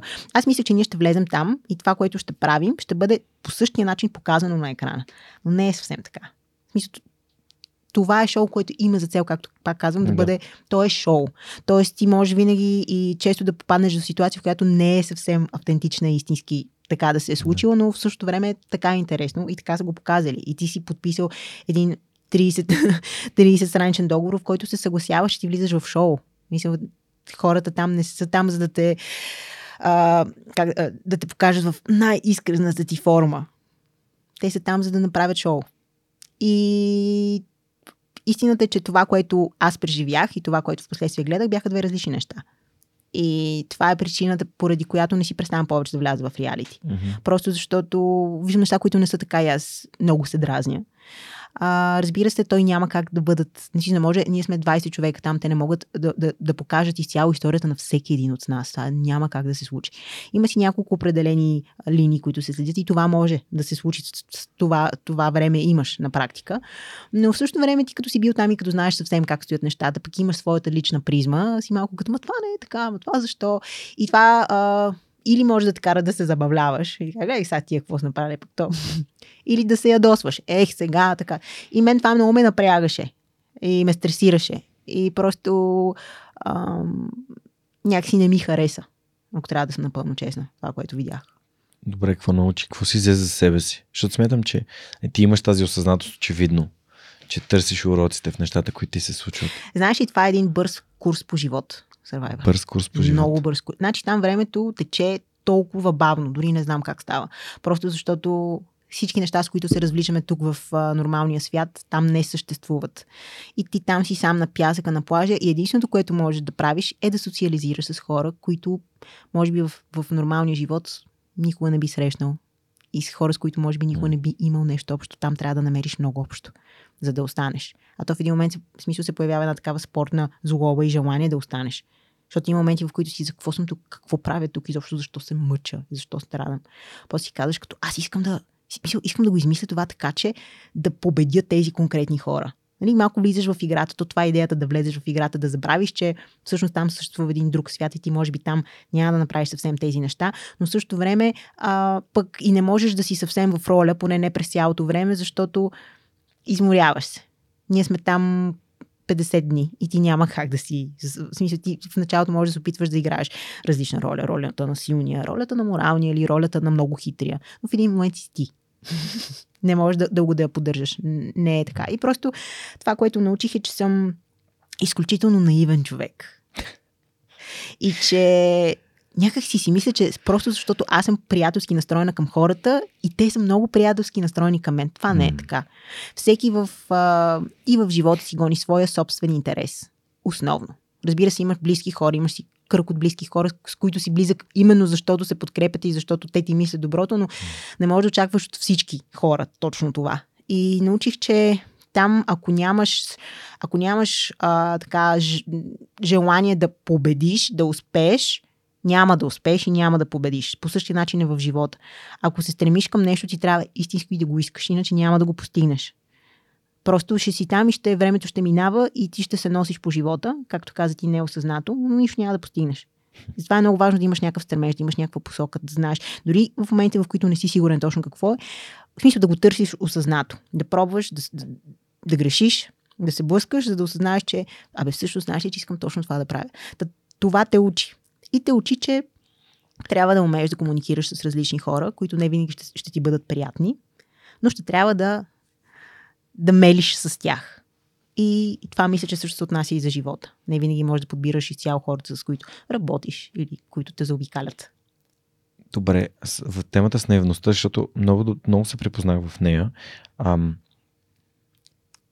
има някои ситуации в моя живот, които са ми дали моят механизъм за справяне с наивността и то е, че имам такива червени флагове, в които си вдигам, когато нещо се случи. Пример ти давам, получавам имейл и то е Здравей, Георги, много скефен това подкаст. Ти си невероятен, uh-huh. този подкаст е изключителен. И в момента, в който някой започне така да ми, да, да ми Гали говори. Егото? Да, бук, много добре казвам. Да. да ми погали егото, аз съм такъв, окей. Я сега да видим колко от тия неща са истина. И примерно аз бих задал въпроса, така ли разкажи ми за любимия ти епизод? И хората, ами не, аз то, всъщност, нали, разбираш, че нищо конкретно не може да потвърди думите, които. Това е един от начините, които проверявам, когато. Защото а, наивност значи да се довериш сляпо на някой, който казва нещо. Mm-hmm. Или прави нещо. И за да избягам от това, имам такива а, граници, които като се прекрачат, дори положителни и отрицателни. А, всичко, което ме кара да се чувствам емоционален, ме кара да проверя дали това наистина е такова, каквото привидно изглежда. Mm-hmm. Това е единия пример. Втория пример е, а, когато някой започне да ми обещава някакви неща, които наистина изглеждат доста, доста добре. Или звучат много добре. Mm-hmm. Окей, okay, добре. А, и проверявам пак с някаква... Или му прехвърлям топката обратно и ми казвам, добре, а, кажи ми какво да направя. Или, добре, в смисъл, опитвам се да, да, да играя тенис с тази да. ситуация, за да разбера дали този човек колко е наистина е има желание това. или колко е сериозен, да. Mm-hmm. И, и, и, така си дигам някакви фога в един момент съм такъв, окей, добре, това е...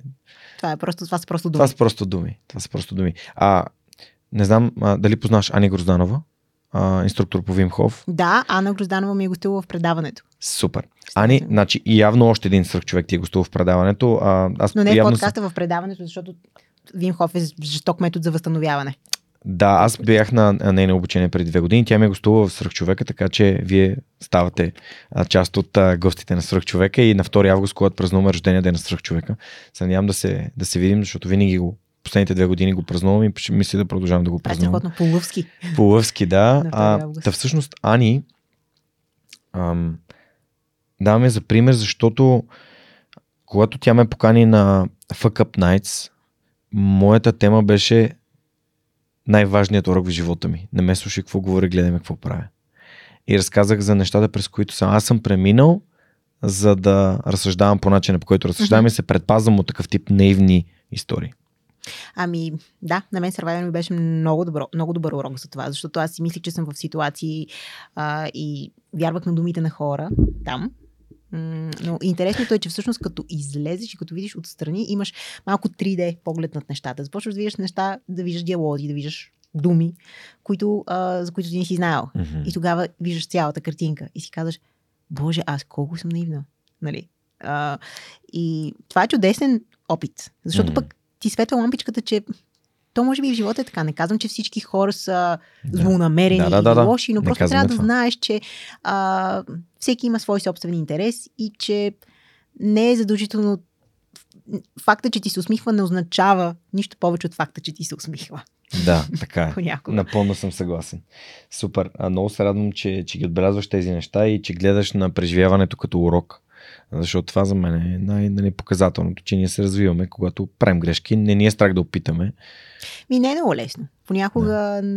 ми трябва време, за да осъзная, че това е било урок, както всяко нещо. Понякога нали, се подавам първо, на първо, първоначални, първосигнални такива емоции, които са просто емоции, но после като аз имам такава теория, че всичко се случва а, по най-добрия начин и а, е, дори, дори да не си послушал своя вътрешен глас, аз съм на мнение, че той е най-истината оценка. Не се нуждаем от друга, за, да, за да взимаме правилни решения за себе си. А, но дори да не си го послушал, те нещата винаги се развиват а, и ти винаги осъзнаваш, че е трябвало да го послушаш, но в крайна сметка нещата винаги се развиват по най-добрия начин. Дори в а, този момент изглежда драматични и не е толкова свързани с твоя конкретен план.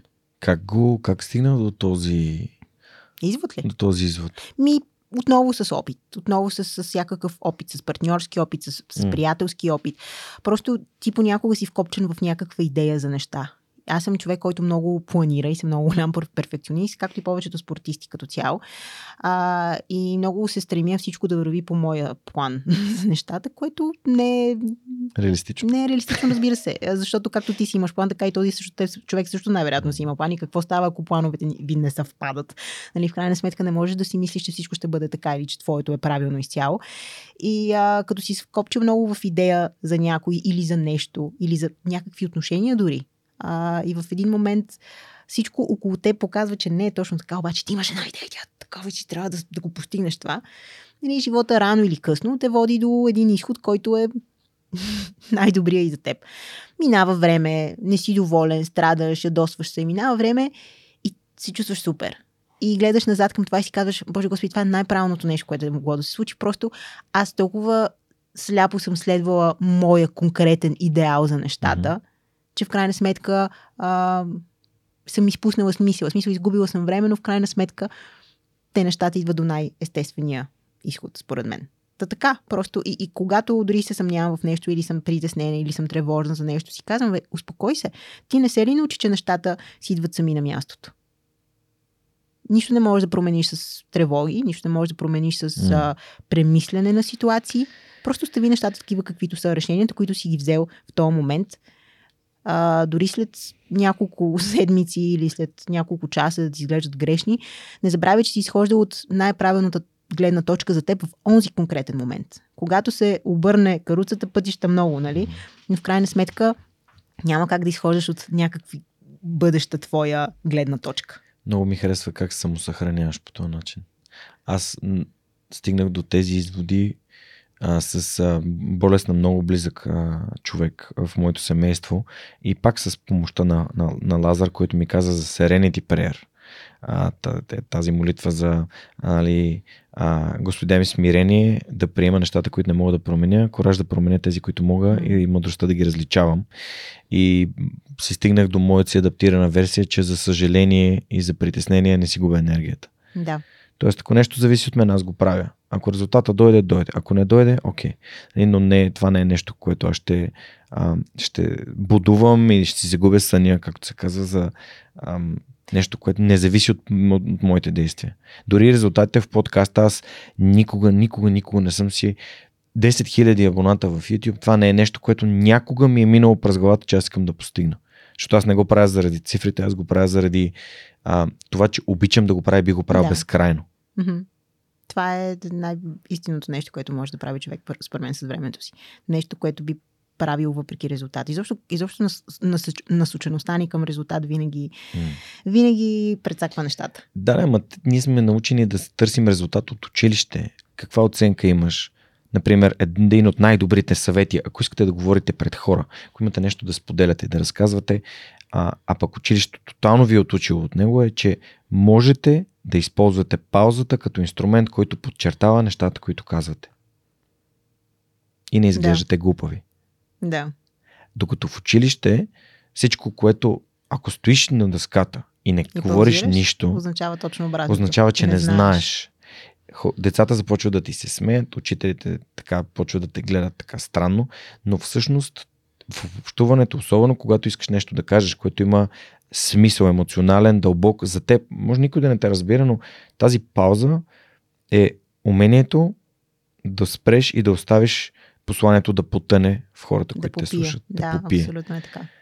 И, и това е нещо, което преди не знаех. И подкаста ме е научил на всички тези неща. Да.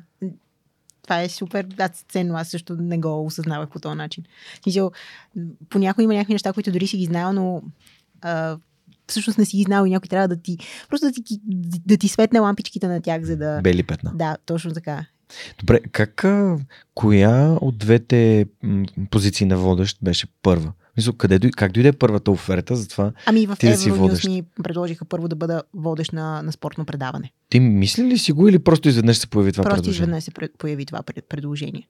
А, никога не съм си представила да работя в телевизия. Изобщо. Дори един мой приятел, много близък, ми беше казал, ти с този подкаст, когато беше видео, той ми беше казал, ти да знаеш, че а, ще ти предложат работа и с това ще се занимаваш. И аз бях, като, «М, добре, нали, мило, но добре. А, и всъщност ми предложиха точно с това да се занимавам. Да, не изобщо темата, която аз по принцип засявам в а, това, което правя с подкаста, тема, която пък обаче ми е близка от гледна точка на това, което съм правила с живота си до тук. М. И беше, беше и е все още интересно пътуване. Аз ако трябва да бъда напълно честна и искрена, не знам дали това е моето нещо изцяло. Дали с това искам да се занимавам, дали с това искам, на това искам да, да дам времето и живота си, а, но пък е доста ценен ноу-хау. М, в една среда, която е доста агресивна и динамична, телевизионната среда. Мислила ли си, че ще се провалиш? Защото ти Не. започваш нещо, което никога не си Не. пробвал. Никога. Добре, а, понеже аз съм много идентичен с това, но ти преди малко каза, че си перфекционист. А, а пък аз се определям себе си за човек, който предпочита итерациите и натрупването и желанието на третия епизод да съм много по-добър, М, но е- за това трябва да мина през първи и втори Да. епизод.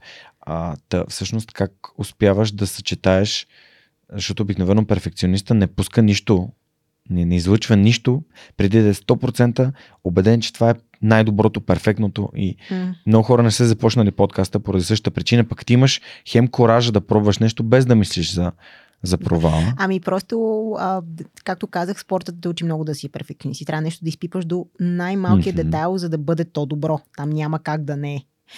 А, и това е нещо, което винаги много ме е спъвало. И аз си мисля, че, че, че всъщност телевизията е, ми помага да го боря това нещо. Защото ти там нямаш време да изпипаш всичко до такъв детайл. Там работиш с различни хора, които имат различна динамика и а, те се занимават с твоето предаване и с още 10 предавания. И ти за тях си един от многото. Тоест, а, в същото време ти можеш да искаш да изпипаш нещо прекрасно, но в крайна сметка ти си само водещ. Има продуцент, има монтажист, има режисьор за пулт. Тоест, ти не можеш да вършиш работата на хората и осъзнаваш, че започваш да пускаш отговорности, които не са твои. Това не винаги е приятно, защото ти искаш най-перфектното да се роди, но после си даваш сметка, че това е една екипна работа. И ако искаш перфектния продукт телевизионно предаване, трябва да намериш перфектния екип. И понякога нямаш перфектния екип, затова се задоволяваш с екипа, който имаш. Си казваш, аз направих моята част перфектна. Как а, нали, монтажиста ми е направил това конкретно видео, не ми харесва много. Но аз не съм монтажист и аз не мога да седна и да го монтирам по този начин. И просто казвам, добре, това не ми харесва. Давам обратна връзка, но също време пускам тази отговорност. В крайна сметка, е, може да не е най-перфектният продукт, защото аз си представям, когато имам епизод на предаване, си представям едни неща, които не винаги са това, което са. Обаче после си казвам, виж са, Кари, дори в един момент стигнеш до перфектният екип, това изисква време. И това няма да се случи днес, защото ти днес си решила да бъдеш водещ и всички трябва да около теб да бъдат много перфектни и да горят в темата спорт, защото темата спорт е нещо много специфично. И, и просто се научаваш да пускаш неща. Или да си, като бъркаш, да не се, защото аз като бъркам, просто това ме изяжда. Обаче с всяко следващо нещо, първо като виждаш хората как реагират, как това по никакъв начин не ги жегва. Излизам от спортното предаване, влизам в спортните новини и съм направила грешка на някакво изречение. Зекнала съм, запънала съм се, лапсус, все тая. И аз го мисля и това ме изяжда и после излизам от, от емисията, влизам в нюзрума, говоря с продуцента, а ти видя ли? А, Кари, мисля, всички правят грешки. И ти хората, ти си се вкопчаш в това, разбираш ли? На хората това, в смисъл, те са се пуснали, взели са си, да, на някой може да ми е направил впечатление, на други не, продължаваме следващото. Там е, е, ето такава динамика. Да. И когато си перфекционист, това много добре те очуква. Ти пак искаш да създадеш най-доброто, обаче се научаваш, че не винаги ще имаш най-перфектният продукт и в крайна сметка а, това е окей. Въпросът е, че на ти, ако запазиш своя стремеж, ако научиш, че това е нещо, което искаш и все пак се стремиш да бъде най-добро, трябва да му дадеш време и както всички знаем, това да сформираш много добър екип от хора е нещо супер трудно. Но трябва да приемем, че а, перфекционистите искат всичко да бъде под контрол и всичко да е така, както те си го представят. Обаче трябва да приемем, че когато работим с хора, а, трябва да им дадем, да, да пуснем техните отговорности. Мгм. Не можем да... Или да им се доверим. Да Това е един микроменеджмент, Да. който, когато е насочен, например, към мен, някой, който, о, Доми, а, смисъл, а, наблюдава нещата, които прави и ме поправи. Аз усещам колко се напрягам и си после казвам, ти представяш ли, аз да го правя това към другите хора, защото искам всичко да е перфектно. Това не е честно. Не мога да им взимам удоволствието от това, което правят. Да. И да им взимам тяхната гледна точка. И на това те учи телевизията, защото там пък М. аз имам една седмица да формирам едно предаване. Нямам безкрай, безкрайни опции за Супер. а, проба грешка. Добре. Ами, благодаря ти, да, това е наистина интересен, интересно учене на полето. Аз също много вярвам в това учене на полето и Да. когато научаваш нещата в движение. Просто Малко е защото, то, точно такова. А, Да. Учене в движение. А, Кари, всъщност, това, за което си говорихме и малко по-рано, а, така, ти, ти започна да описваш себе си буквално в самото начало, като човек, който е малко по-така чепат, но в моята глава ти Не говориш за твоите чепат. ценности. Чепата ли съм всъщност- се описвала? Ами да, това беше думата, която ти използва, аз съм си я записал. Вау! А, според мен това Добре е... е ние- да записваш какво говоря. Да. Ако искаш, после можеш да пуснеш Да, подкаста да. и да чуеш, но ще видиш, че си говорила, използвала защото- тази дума. А, и, и надлив, нали, това е, Надлива, да, ти си със сигурност. телец, Да. аз съм овен. Нали, Всички обясняват колко рогатите зоди са били инати, но аз всъщност имам друго тълкуване и то е, че а, аз съм свободолюбив. Тоест, за мен ултимативната свобода е никой да не ми казва какво да правя, аз да вземам собствените си решения. И ми звучи като нещо, което ти описа, но просто исках да съм сигурен дали правилно съм те разбрал. Тоест, някой ти казва какво да правиш, ти казваш, не, аз ще го направя така. Да, малко съм такава, да. Okay. А, и това директно отива към темата с ценностите. Ти, а, със сигурност, като си прекарала доста време, ти си трета в Survivor, Да. Крайното класиране. крайното класиране. Крайното класиране, всъщност ти си прекарал много време и възможността да мислиш. Е, Спринтовите дистанции не могат да не ти дадат много време за Не, мислене, за разлика да от дългите, но а, има ли неща за твоите собствени ценности, които си открила и а, към които се придържаш? На мен свободата ми е много важна, приноса, с това правя подкаста, а и слушайки и твоя подкаст и това, че ти искаш да споделяш тези истории на тези хора, нали, виждам и при теб това желание да допринасяш, защото Бога е това и нещо споделяш, което помага на другите. Мгм.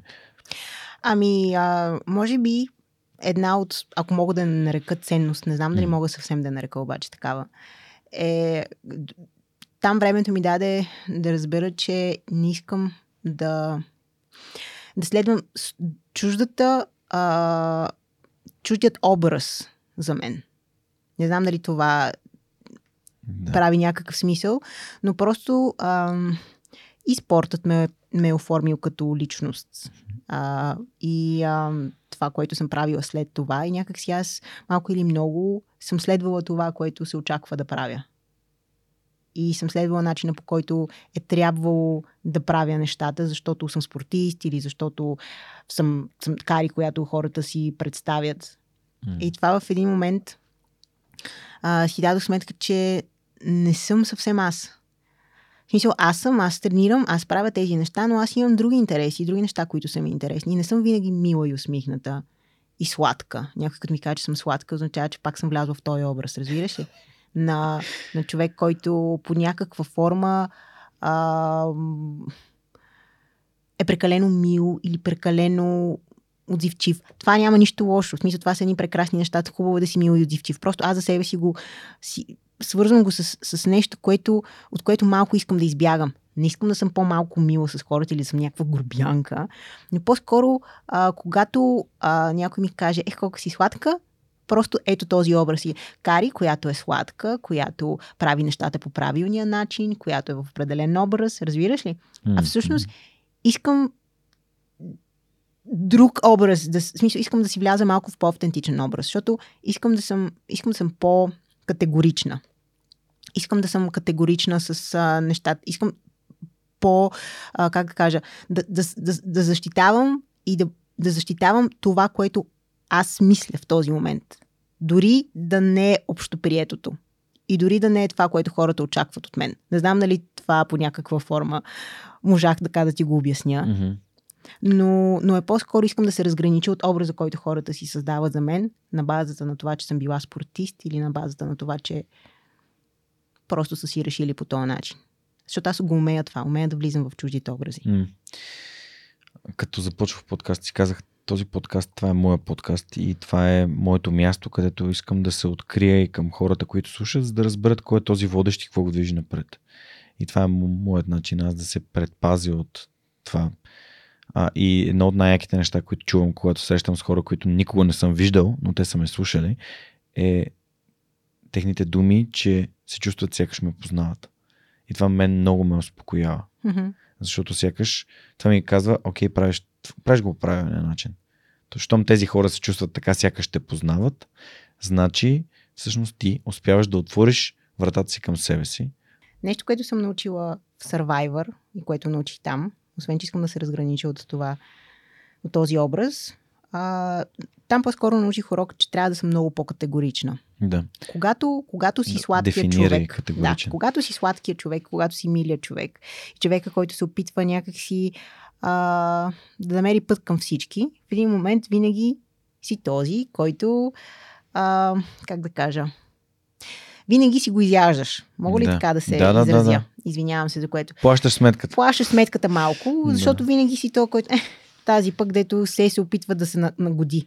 Примерно в Survivor съм била толкова често в ситуации, в които тотално не съм опитвала да се нагодя. А просто аз съм такъв тип човек, смисъл, аз съм доста френдли човек. Да. И, и смисъл намирам път към всеки на мен, това ми е начинът да оцелея. Обаче за много хора това се чете като а, нещо друго, което Да. тогава в последствие чух и си казах, аз трябва да съм много по-категорична. Да. Мисля, трябва да кажа, виж какво. Мисля, ти си ми приятен, обаче няма да ти спестя това. Аз често спестявам, примерно, неща, които не ме кефят, за да не обидя някой, за да не се почувства някой тъпо. Но явно в живота трябва да си малко по-категоричен, за да можеш така явно и отчетливо да покажеш на хората всъщност какво мислиш. Това е нещо, което там научих със сигурност. Да, пак, ам, пак влизаш в... Нали, Твоите обувки. Това съм, аб, това съм абсолютно аз. Аз съм най-дипломатичния, най-отбягващия конфликт човек. Да. Ще ти спестя нещо, за да не се скарам с теб нали, и така нататък. Но а, в последно време това, което на мен ми помага да се справя, естествено, нали, а, с моят терапевт много работим на това, да поставям граници Това е нещо и да ги важно. отстоявам. И като кажа толкова часа или това, това са моите условия, нали, или някой тръгне да, да ми Прекрачва. звъни, да ми ги прекрачва, да ми звъни извън това време, което съм му казал, нали, аз съм такъв, не. Аз имам време, в което, след което не дигам на никой. Това след е- 9 вечерта, е граници. възможността някой да ми, да ми, да ми звъне, а даже имах такъв, та- такава случка на рождения ми ден. Мой много близък приятел ми се обади след 10 часа. Аз, аз точно си бях легнал вече, четях си книжката и точно, точно си викам сега да заспивам. Да, рождения ми ден, 10 часа, това, е- това е поредният ден, в който аз се грижа за себе си. Нали? Това не е ден, в Да. който аз ще избухвам. А, и си казах, нищо не се е случило, че да не може да изчака до утре. Аз очевидно нали, се е сетил за мен. И дори на другия ден да ми се беше обадил, това не променя моето отношение към него. Да. Обаче ако му дигна сега, това значи, че утре като ми се обадят, пак ще дигна. И пак ще дигна. И ще ми звънат двама, и трима, и четирима. Да. И това, а, Джоко Уилинг има създателя на Extreme Ownership, на книгата Екстремна отговорност. Той има една а, мисъл, че получаваш това, което толерираш. И когато толерираш такъв тип поведение, то от най-малките неща, ай днеска ще работиш екстра 2 часа, 5 часа, 6 часа. И това се И получава то става и нормално. хората се научават по този начин да И, и, работят. и това става и в общуването с другите хора. Когато някой ти казва, тя кари, понеже нали, Мила, ще ще- замълчи да. и, и ние ще... Можем да и се качим на главата. Абсолютно е така. Аз а, го откривам, това започнах да го откривам и в работния процес, защото в началото, особено когато беше така по-неопределено, нали, Мгм. Как точно се случват нещата в началото, съвсем, съвсем в началото на предаването, а, имаше точно такива неясноти и неточности. И аз си дадох сметка, че трябва да си поставям много сериозни граници, защото в един момент а, тези хора могат да ти се качат на, на главата буквално. И започнах постепенно, в смисъл, а, например, на мен предаването, предаването ми е в събота, което означава, че за мен събота е работен ден. Следователно, неделя ми е събота, неделя ми е съботата, Да. а пък понеделник ми е неделята. И аз в понеделник Благодаря не правя нищо за работа и ко- който ми се обажда или ме търси за работа, аз просто не вдигам. Просто не се занимавам с работа. Беше ми много трудно, защото аз съм такъв човек, който обича много да, да работи и да правя неща. И понеделник винаги ми е бил дори любим ден за работа. Около теб тече динамика, хората са още свежи, то първо навлизат в седмицата, но аз си казвам, не, аз ако не взема този втори почивен ден, аз много скоро ще, ще приключа с тези работи, защото няма да мога да се възстановя. Това е моят почивен ден и след като нямам събота, аз го заслужавам напълно. И повярваш, че го заслужавам напълно и хората просто се научиха, че в понеделник да. не ме тревожат с работни И ти неща. благодаря, аз нали, казах, че благодаря за това, че днес си тук в понеделник. Да, но аз това не приемам като... Аз под работа имам предвид това, което а, правя за предаването, това, което е свързано с нещата, с които си изкарвам хляба. Да, но пък почивката си е почивка. И да ти отнема 3 часа от живота е нещо, което аз оценявам и ти благодаря. А, да, много е темата с границите е много важна. Тя е фундаментална, защото някои от а, така, родителите ни не ни учат как да поставяме граници. Някой път дори прекрачват нашите граници и, и ние съответно, или пък ни учат да не уважаваме чуждите граници, което пак е а, нещо, а, което е проблем. И а, за финал, нали, той ти ги поставяш, ама трябва да ги отстояваш. Ето ти каза как ги отстояваш. Не дигам, не говоря за работа, не работя. Да. Казвам, това е за мен. Нали, ще се чуем в четвъртък. Ако не се чуем в четвъртък. Другата седмица и така. Аз имах такава случка преди края на месец март, когато беше. Последните две седмици бяха супер натоварни за мен. И един мой приятел ми беше писал: Искаме да правим нещо, може ли да ни консултираш, нали, ние ще си платим. И аз казвам: Виж, аз не искам пари. Аз ще ви консултирам безплатно. Но ми кажете кога можете. И те казват тогава и тогава. Аз казвам тогава не мога. И всъщност следващия въпрос беше, е, добре, тогава, аз това съм го предложил. В смисъл, този част Да. не съм го предложил изобщо. Тоест, нали, не мога. Да. Това е. Не мога. Това, това време не ми е възможно. А, и, и, и, и, и е не е лесно. И е хубаво да се научиш да не се чувстваш виновен за такива неща. Защото Ам, много често се чувстваш виновен, че си отказал. Много често поставяме морална оценка на себе си, която другите не биха поставили на нас, но ние сме много по-строги към себе си. Да. Тоест, никой не би си казал, Георги, 7 години го слушам в този подкаст, много ми харесва какво прави, нещата, за които говори. И понеже сега ми е отказал нещо, той е лош човек. Да, но ти така си мислиш, че Но хората ти си мислят мислиш, и то, то, това е тази емоционална клопка, която ние имаме и която, в която ние попадаме. А, защото аз вярвам, че съм добър човек. Аз деля хората само по един принцип. Това е дали са добри хора или са недобри хора. Да. И когато направя нещо, което сега а, хем се опитвам да помагам и на другите да поставят граници, но а, понякога и аз самия се чувствам притеснен сега някой да не си помисли нещо. Мгм. Но нямам контрол на това. И просто гледам по-бързо. да- Ми ако си помисля, аз нямам контрол над неговите чувства, нямам контрол над това. Той Ако- си мисли това. той има той е право да друг си мисли човек. каквото си иска. Да. Това е един урок, който така трудно се учи, според мен. Е, да. Това е един урок, който доста трудно се учи. Аз все още, все още поемам някакви неща. Мисля, трудно Но- ми е съвсем да си, да си ги спазвам границите, защото има и други неща, които правя и просто ам, в един момент става малко хаотично. Да. нямам и още тази строга хигиена на работния процес, която е нужна, просто защото а, нямам. А, не се изисква от, от мен конкретен а, диапазон във време М. да работя всеки ден и аз да знам, че от 9 до 5 съм там и правя това. По-скоро аз трябва да имам предаване в събота, следователно трябва да направя така нещата, ще имам предаване в събота, което е страхотно, защото ти можеш да ги нагласяш, но същото време понякога се разпиляваш и, и правиш неща, които са вече доста след работно време, общо приетото и така нататък. Та ето това е трикито, М. че ти сам трябва да организираш Да. този работен процес. Карай ти си на 28 и според мен а, нали си вървиш по пътя по някакъв много готин начин, който минаваш през проба грешка научавам и, и развивам, и се развивам.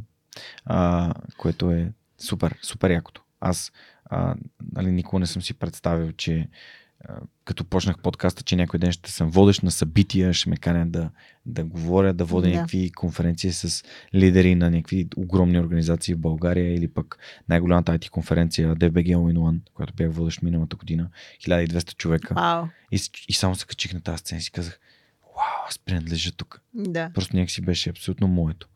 А, но и, ето и при теб, нали, ти си водещ, пробваш нещо, правиш предаване следващо, следващо, следващо. И това натрупване а, създава този опит, който хората, към които гледаме като водещи, като а, Светлю в а, 120 минути. Много А. харесвам Светло, да. Да. И... И Той е един от наистина просто хората. Ами аз а, имах оговорка с него да гостува в подкаста, ама две години нещо не сме се чували, но всичко с времето си. Ми, то това няма значение. Това е най-лесното. А, е супер. Да, да, да, да, да знам. А, скоро дори ми се, ми се случи един човек, който исках да поканя в подкаста. А, се сетих пак така за него и си казах, трябва наистина и цъкнах в Инстаграм, където сме си писали, mm. било преди две години. Да. Съм му казала, и той не е могъл на конкретна дата, или аз не съм могла. И съм му казала, добре, пиша ти скоро, за да се разберем, и са минали две години. И му пиша, здрасти, пак съм аз. След две години. Тъй, че Мисъл... И този човек да. не си е помислил, че ти си не, несериозна. Не, каза, да, супер, окей, правим. Просто... Ти неща се случват. Да. Как, а, преди малко, като влизахме, тук ти казах за Васил Тързиев, нали, един от, едно от интервюта, с които се гордея, 263 епизод. Просто си спомням, защото това ми е много важен епизод. Да. И аз като го поканих, а, беше преди много време, а пък аз имам това правило да не настоявам. Тоест, поканяте и ти ми казваш кога, кога можеш. Да. А, и 4 години бяха минали. Един ден на тук там кошера той се обърне и а, Жорка, айде да го направим. Просто беше дошъл моментът. Да. И смятам, че това е много готино и хората го оценяват и, и, и нали, че това, не се натрапваш, че не, че си не се натрапваш, да, да, че не си наистина не си нахален. Не, не си такъв, айде, айде, айде. Нали. Не. Човека не може, значи няма времето и енергията и аз предпочитам дойде някой тук спокоен, починал, с желание. С желание а, да е тук. Защото е ангажимент. С желание да е тук. А не просто. Аз не съм просто. Аз си свърх човекът. Не отивам в телевизията или в радиото просто да мина през едно интервю и да изляза и да. Мисля, тук е едно влизане в дълбочина и аз имам нужда от посветеност. Да. И това е, както ти беше казал в едно от интервюто, които гледах, различен формат и дава възможност за много по-дълбоко ам, говорене, споделяне, да. то е дискусия. То е, то е нещо тотално различно. Абсолютно, абсолютно съм съгласен с това. Аз а, също се стремя да не бъда нахална, ако трябва да бъда честна. Mm. А, нали, не съм такава. Ти видя ли какво съм ти писал? А, но мисля, че това е, може би, как каза ти, нещо, което печели и другите. Тази ненатрапчивост.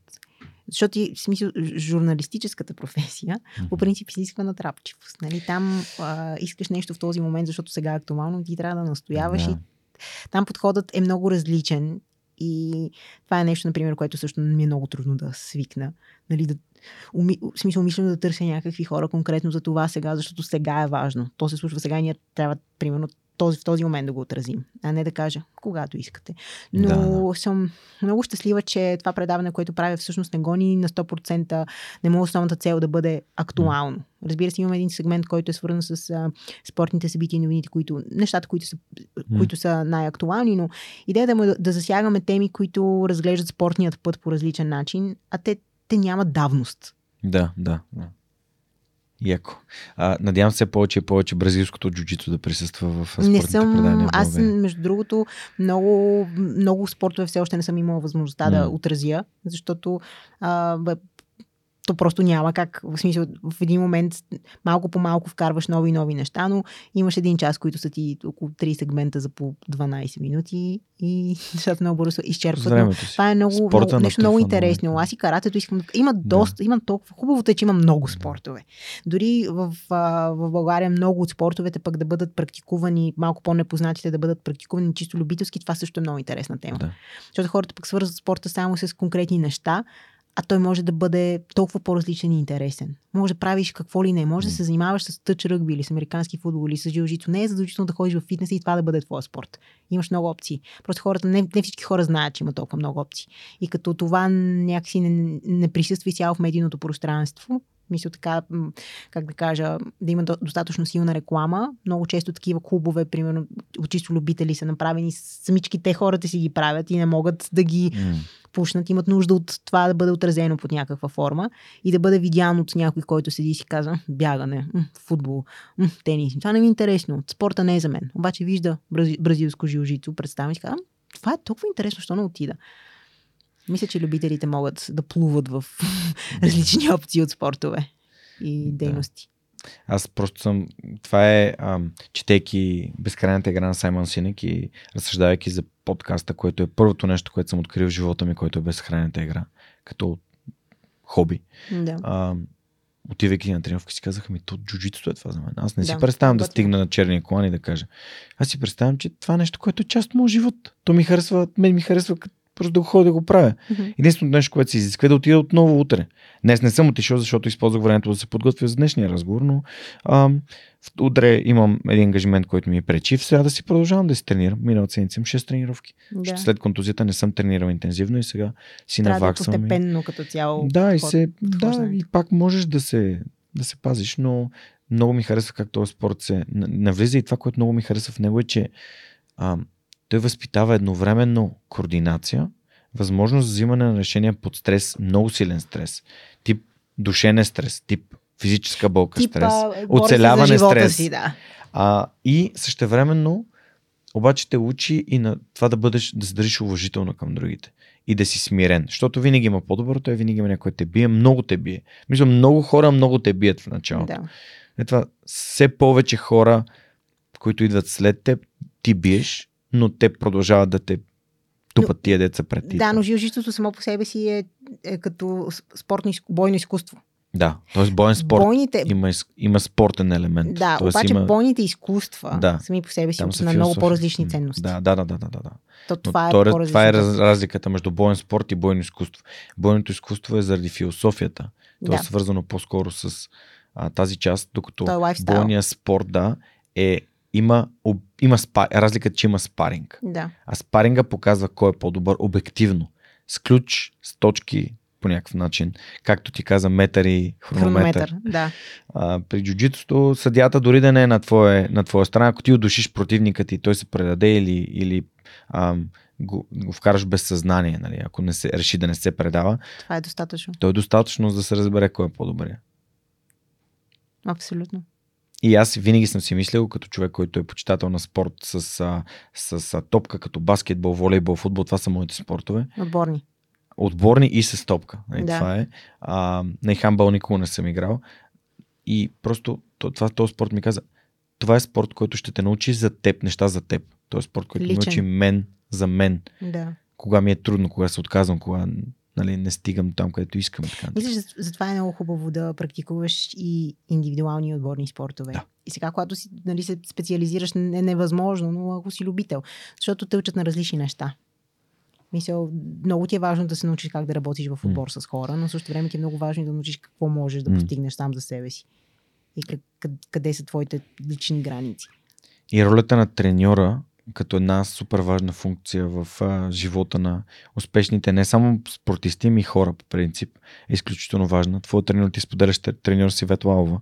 Да, а, това е, може би, общото между нас най-сериозното общо. А, Константин Миланов, а, който в този момент а, е на Национална спортна академия и ми очаква да отида след това на тренировка. Аз, когато имам възможност, за жалост не е като преди всеки ден, но сега вече не гоня нещо конкретно, освен сама за себе си да потренирам, да се раздвижа, да се почувствам добре, защото си дадох сметка. Знаеш, мислих си, че, че като спра да тренирам професионално, няма да стъпя на стадиона няколко години. Така си мислех. Да. А, бях сърдита малко на спорта също така, но ам, някак си като започна да минава времето, аз усетих тази нужда да се връщам. Да се връщам първо да видя треньора си, да видя, да видя старата си група, как са те, какво правят, да побягам леко, нещо да се раздвижи. И така в един момент да си се връщам доста по-сериозно и доста по-умишлено и да се чувствам добре. Например, сега всяка събота след предаване, когато съм вече уморена и от цялата седмица, пък и от ранното ставане, и от ранния ефир, отивам на стадиона, правя една тренировка с другите, на много по-низки обороти, разбира се, и се чувствам като нов човек. Толкова съм, заредена съм, готова съм да правя други неща. Другите неща, които правя. Невероятни са. Невероятни, невероятно изобщо е, е, е невероятен, невероятен е ефектът на тренировката. Мисля, чисто как те просто те обновява. А треньорът ми е човек, който ме е научил на... Той ме е научил как да говоря, което е много интересно. Твой треньор по Моят лека треньор. атлетика да, е научил как без да изобщо той да си дава сметка според мен, защото първото нещо, което ми правеше сериозно а, а, впечатление и ме респектираше от него е колко е дипломатичен, колко добре говори и се изказва и преценява думите си. Страхотен оратор е. И казах, леле, аз като съм около този човек, дали ще се науча да говоря така? И си давам сметка, че начина по който говори съм се научила да ораторствам. Да, то може би ми идва отвътре, но той много сериозно е повлиял на това. Нещо, което извън спортните граници. Би ли определила идеята да го поканя в свръх човека и да ми разкаже неговата история като добра. Да. Ами, ако той иска, той е човек, който не обича много да се показва и да не харесва медийната изява, но моят треньор е изключително, да. можеш да опиташ. Да. А, той е изключително смирен и много интересен човек, защото има невероятен опит. В смисъл това да създадеш един, един атлет завършен, а, който да е четвърти на Олимпийски игри, да е, да е четвърти на Олимпийски игри, а, сега това не искам да прозвучи расистки, но, но да е бял в цялата тази изключително ам, конкурентна среда, пълна с цветнокожи спринтьори, които са изключително талантливи. Mm-hmm. Това говори много. Разбира се, не само. Човека сам. Визираш и Ветлалова. Разбира се, много талантлив. Визирам и Ветлалова, но той е бил до нея и той, не е той е помогнал. помогнал. Да, да създаде този труд. Да, да бягаш 10,77 на 100 метра. Това е мисля, това е Вау. много вау. Да, да. Не знам как се прави. И, и за това исках да насоча, тъй като нали, има още малко време, да насоча вниманието именно към треньорите, защото треньорите са някакси като едни ментори в живота. Малко ли много са такива, А, които ти предават. Те са изцяло ментори в живота. Аз до ден днешен няма ден почти в който да не се чуя с моя треньор, в който да, ден в който да не говоря с моя треньор. Той просто е толкова важна част от моя живот. И някакси в България треньорската работа е много подценена. Чисто подценена от гледна точка на заплащане, чисто като професия. И в крайна сметка в, а, има много, а, много треньори, които са много, на, много, на много високо ниво и са там само и единствено защото горят в спорта и защото го обожават. И, и това е нещото, което те приемат за свое призвание. Не защото е удобно или защото а, са добре заплатени. Много, част от тях, много голяма част от тях дори имат друга работа, с която да си с, която нещо да, да изкарват. И има един такъв въпрос. Какво ще се случи, когато тези треньори от старата школа, както се казва, които са създавали големите имена в спорта, на които се радваме днес и към които се връщаме и гледаме, когато те приключат със своята про- професионална дейност, защото в един момент е немислимо. Mm-hmm. Кои са другите, които ще дойдат след тях? Има ли такива? Какво ще случи с нашия български спорт, след като и тези хора в един момент залязат, слязат от сцената Мгм. и просто спрат да се занимават? Това е много интересно. Не знам какво ще се случи. Защото за да си треньор на високо спортно майсторство не се изисква а, само да имаш познанията или да си го завършил в Национална спортна академия. Изисква, изисква се просто как да ти кажа, това да бъде изцяло твое призвание и ти да имаш този нюх и усет. Това е нещо, което малко или много идва отвътре, не се тренира само. Затова, когато си добър състезател, а, това не означава непременно, че, че ти ще станеш добър треньор. Това е нещо много различно. И има много примери, които показват това. Да. При някои се случва, но не при всеки. А, и в крайна сметка, това е много тъжна тема. Аз ще се радвам той, ако дойде тук. А, защото това е една тема, която заслужава внимание от гледна точка не само за него, но и за всички български треньори, които са постигали много. И вече, вече малко по малко са пенсионери вече ще дойде край на, на техният професионален път. И тогава ще бъде много, много тъжно според мен за нашия български спорт. Най-големия подарък, който съм си правил последната година, беше да открия първия ми учител а, от първи до четвърти клас и да отида на рождения си ден да, я- да я видя, да прекарам време с нея. И начинът по който ти описваш твоя треньор, начинът по който аз си дадох сметка, че тя ми е помогнала и тя ми е прехвърлила толкова много знания, умения и ми е била ментор тогава, когато не съм си дал изобщо сметка за това. Първи до четвърти клас. А та учителя, треньора, нали, има тази извадена роля от семейството да бъде възпитател, да бъде помощник, да бъде ам, този към когото гледаме с уважение, с, но, но и този, който ни предава знания. А, Много, много са важни. Той е като ко, ко-родителство. да, да. Защото аз спокойно мога да нарека моя треньор мой баща. Спокойно, без Да. изобщо да се замисля за това. Да. Толкова много ми е дал. Да, Това е, това е страхотно. А което ме, между другото, ме накара да се замисля, за, понеже аз съм влязъл в първи клас 93-та година, ти си родена 94-та Да. година. Имал съм удоволствие да гледам златното американско лято на българския футбол. Е, това между другото всеки пита, «И, ти, гледала ли си? Ми не съм, тогава съм родена. Може да съм видяла нещо не тотално неосъзнато. Да. А, и между другото, а, друго нещо, което е много така а, случайно в, в твоята биография, което а, ти сигурно не си даваш сметка, но аз имам един идол в спорта. А, и това е Ертон Сена.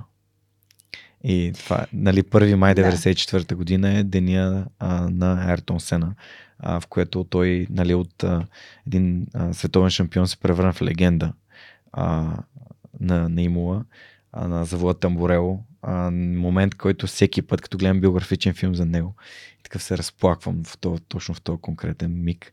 Той ми е много скъп човек, който никога не съм познал, но винаги някакси съм се възхищавал на него това е супер готино, че, сме, че имаме толкова общо с тази дата. Аз, между другото, вчера започнах а, тази поредицата по Netflix за Формула 1. Ага, чак Drive вчера, to Survive. да, чак вчера изобщо ми попадна да. нещо такова и съм гледала пет серии. Е, така. Да, да, Едно да, след да. друго беше смисъл, толкова е добро, толкова добър сериал и толкова те зарибява, защото аз смисъл гледала съм Формула 1, не съм най-лудия Да. фен, но сега се чувствам толкова зарибена и толкова ангажирана. Това е начина по който не да се влюби в Формула 1 и сега гледаме заедно Формула 1 всеки старт. Гледаме Това е- квалификации, гледаме стезания, следим Колко интерес. брилянтен маркетинг и реклама е Да, това на този да. спорт. Да, така. Брилянтно е.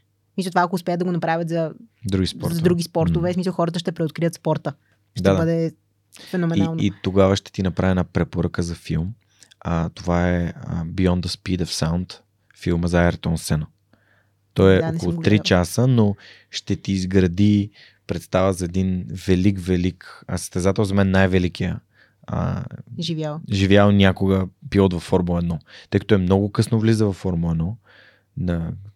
и, и, и, и неговото желание за победа, той има много цитати, на които аз се възхищавам, например, а, ако видиш а, възможност да атакуваш и не, не, не атакуваш пилота пред теб, ти не си рейсинг драйвер, ти вече не си състезател.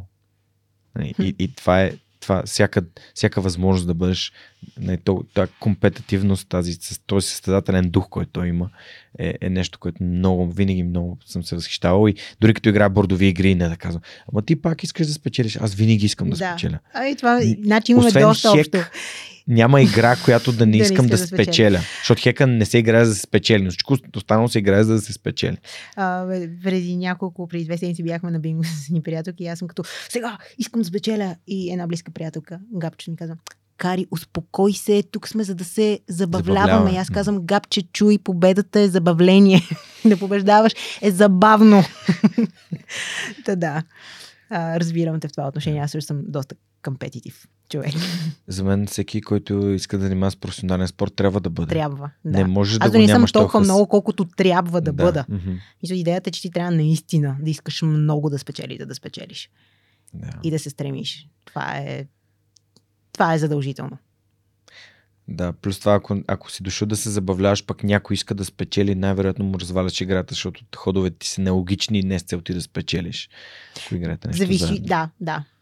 Но- Бордовите игри е много... Със сигурност, да. Аз бингото бях, бях си две дори билетчета, за да За мога да бинго? имам, еми да, да имам, два, да имам двоен шанс да спечеля. Не просто шанс, двоен шанс. Да. Супер. Ами, Кари, насочваме се към финала на нашия разговор. Изключително приятно ми е да си говорим. За мен е а, хора като теб, нали, понеже ние не сме прекарвали много време заедно и а, това, което си казахме днес, а, го открих още в началото на подкаст, че тези разговори ми създават приятелства и виждам колко много неща споделяме и наистина, ако мога по какъвто и да е начин да ти бъда полезен, за да си развиеш твой проект или нещо друго ти дойде на ум, аз съм насреща. Благодаря Това ти. за мен е а, начина да предаваме нататък нещата, които знаем а, и като идват а, коментари от хора, които ме следват или ми, а, хора, които слушат а, или сега като ходя по училищата, защото обикалям България и споделям за подкаста, защото според мен децата имат нужда да чуят тези неща, тези истории. Те трябва да знаят за тях, защото няма откъде друго да ги чуят.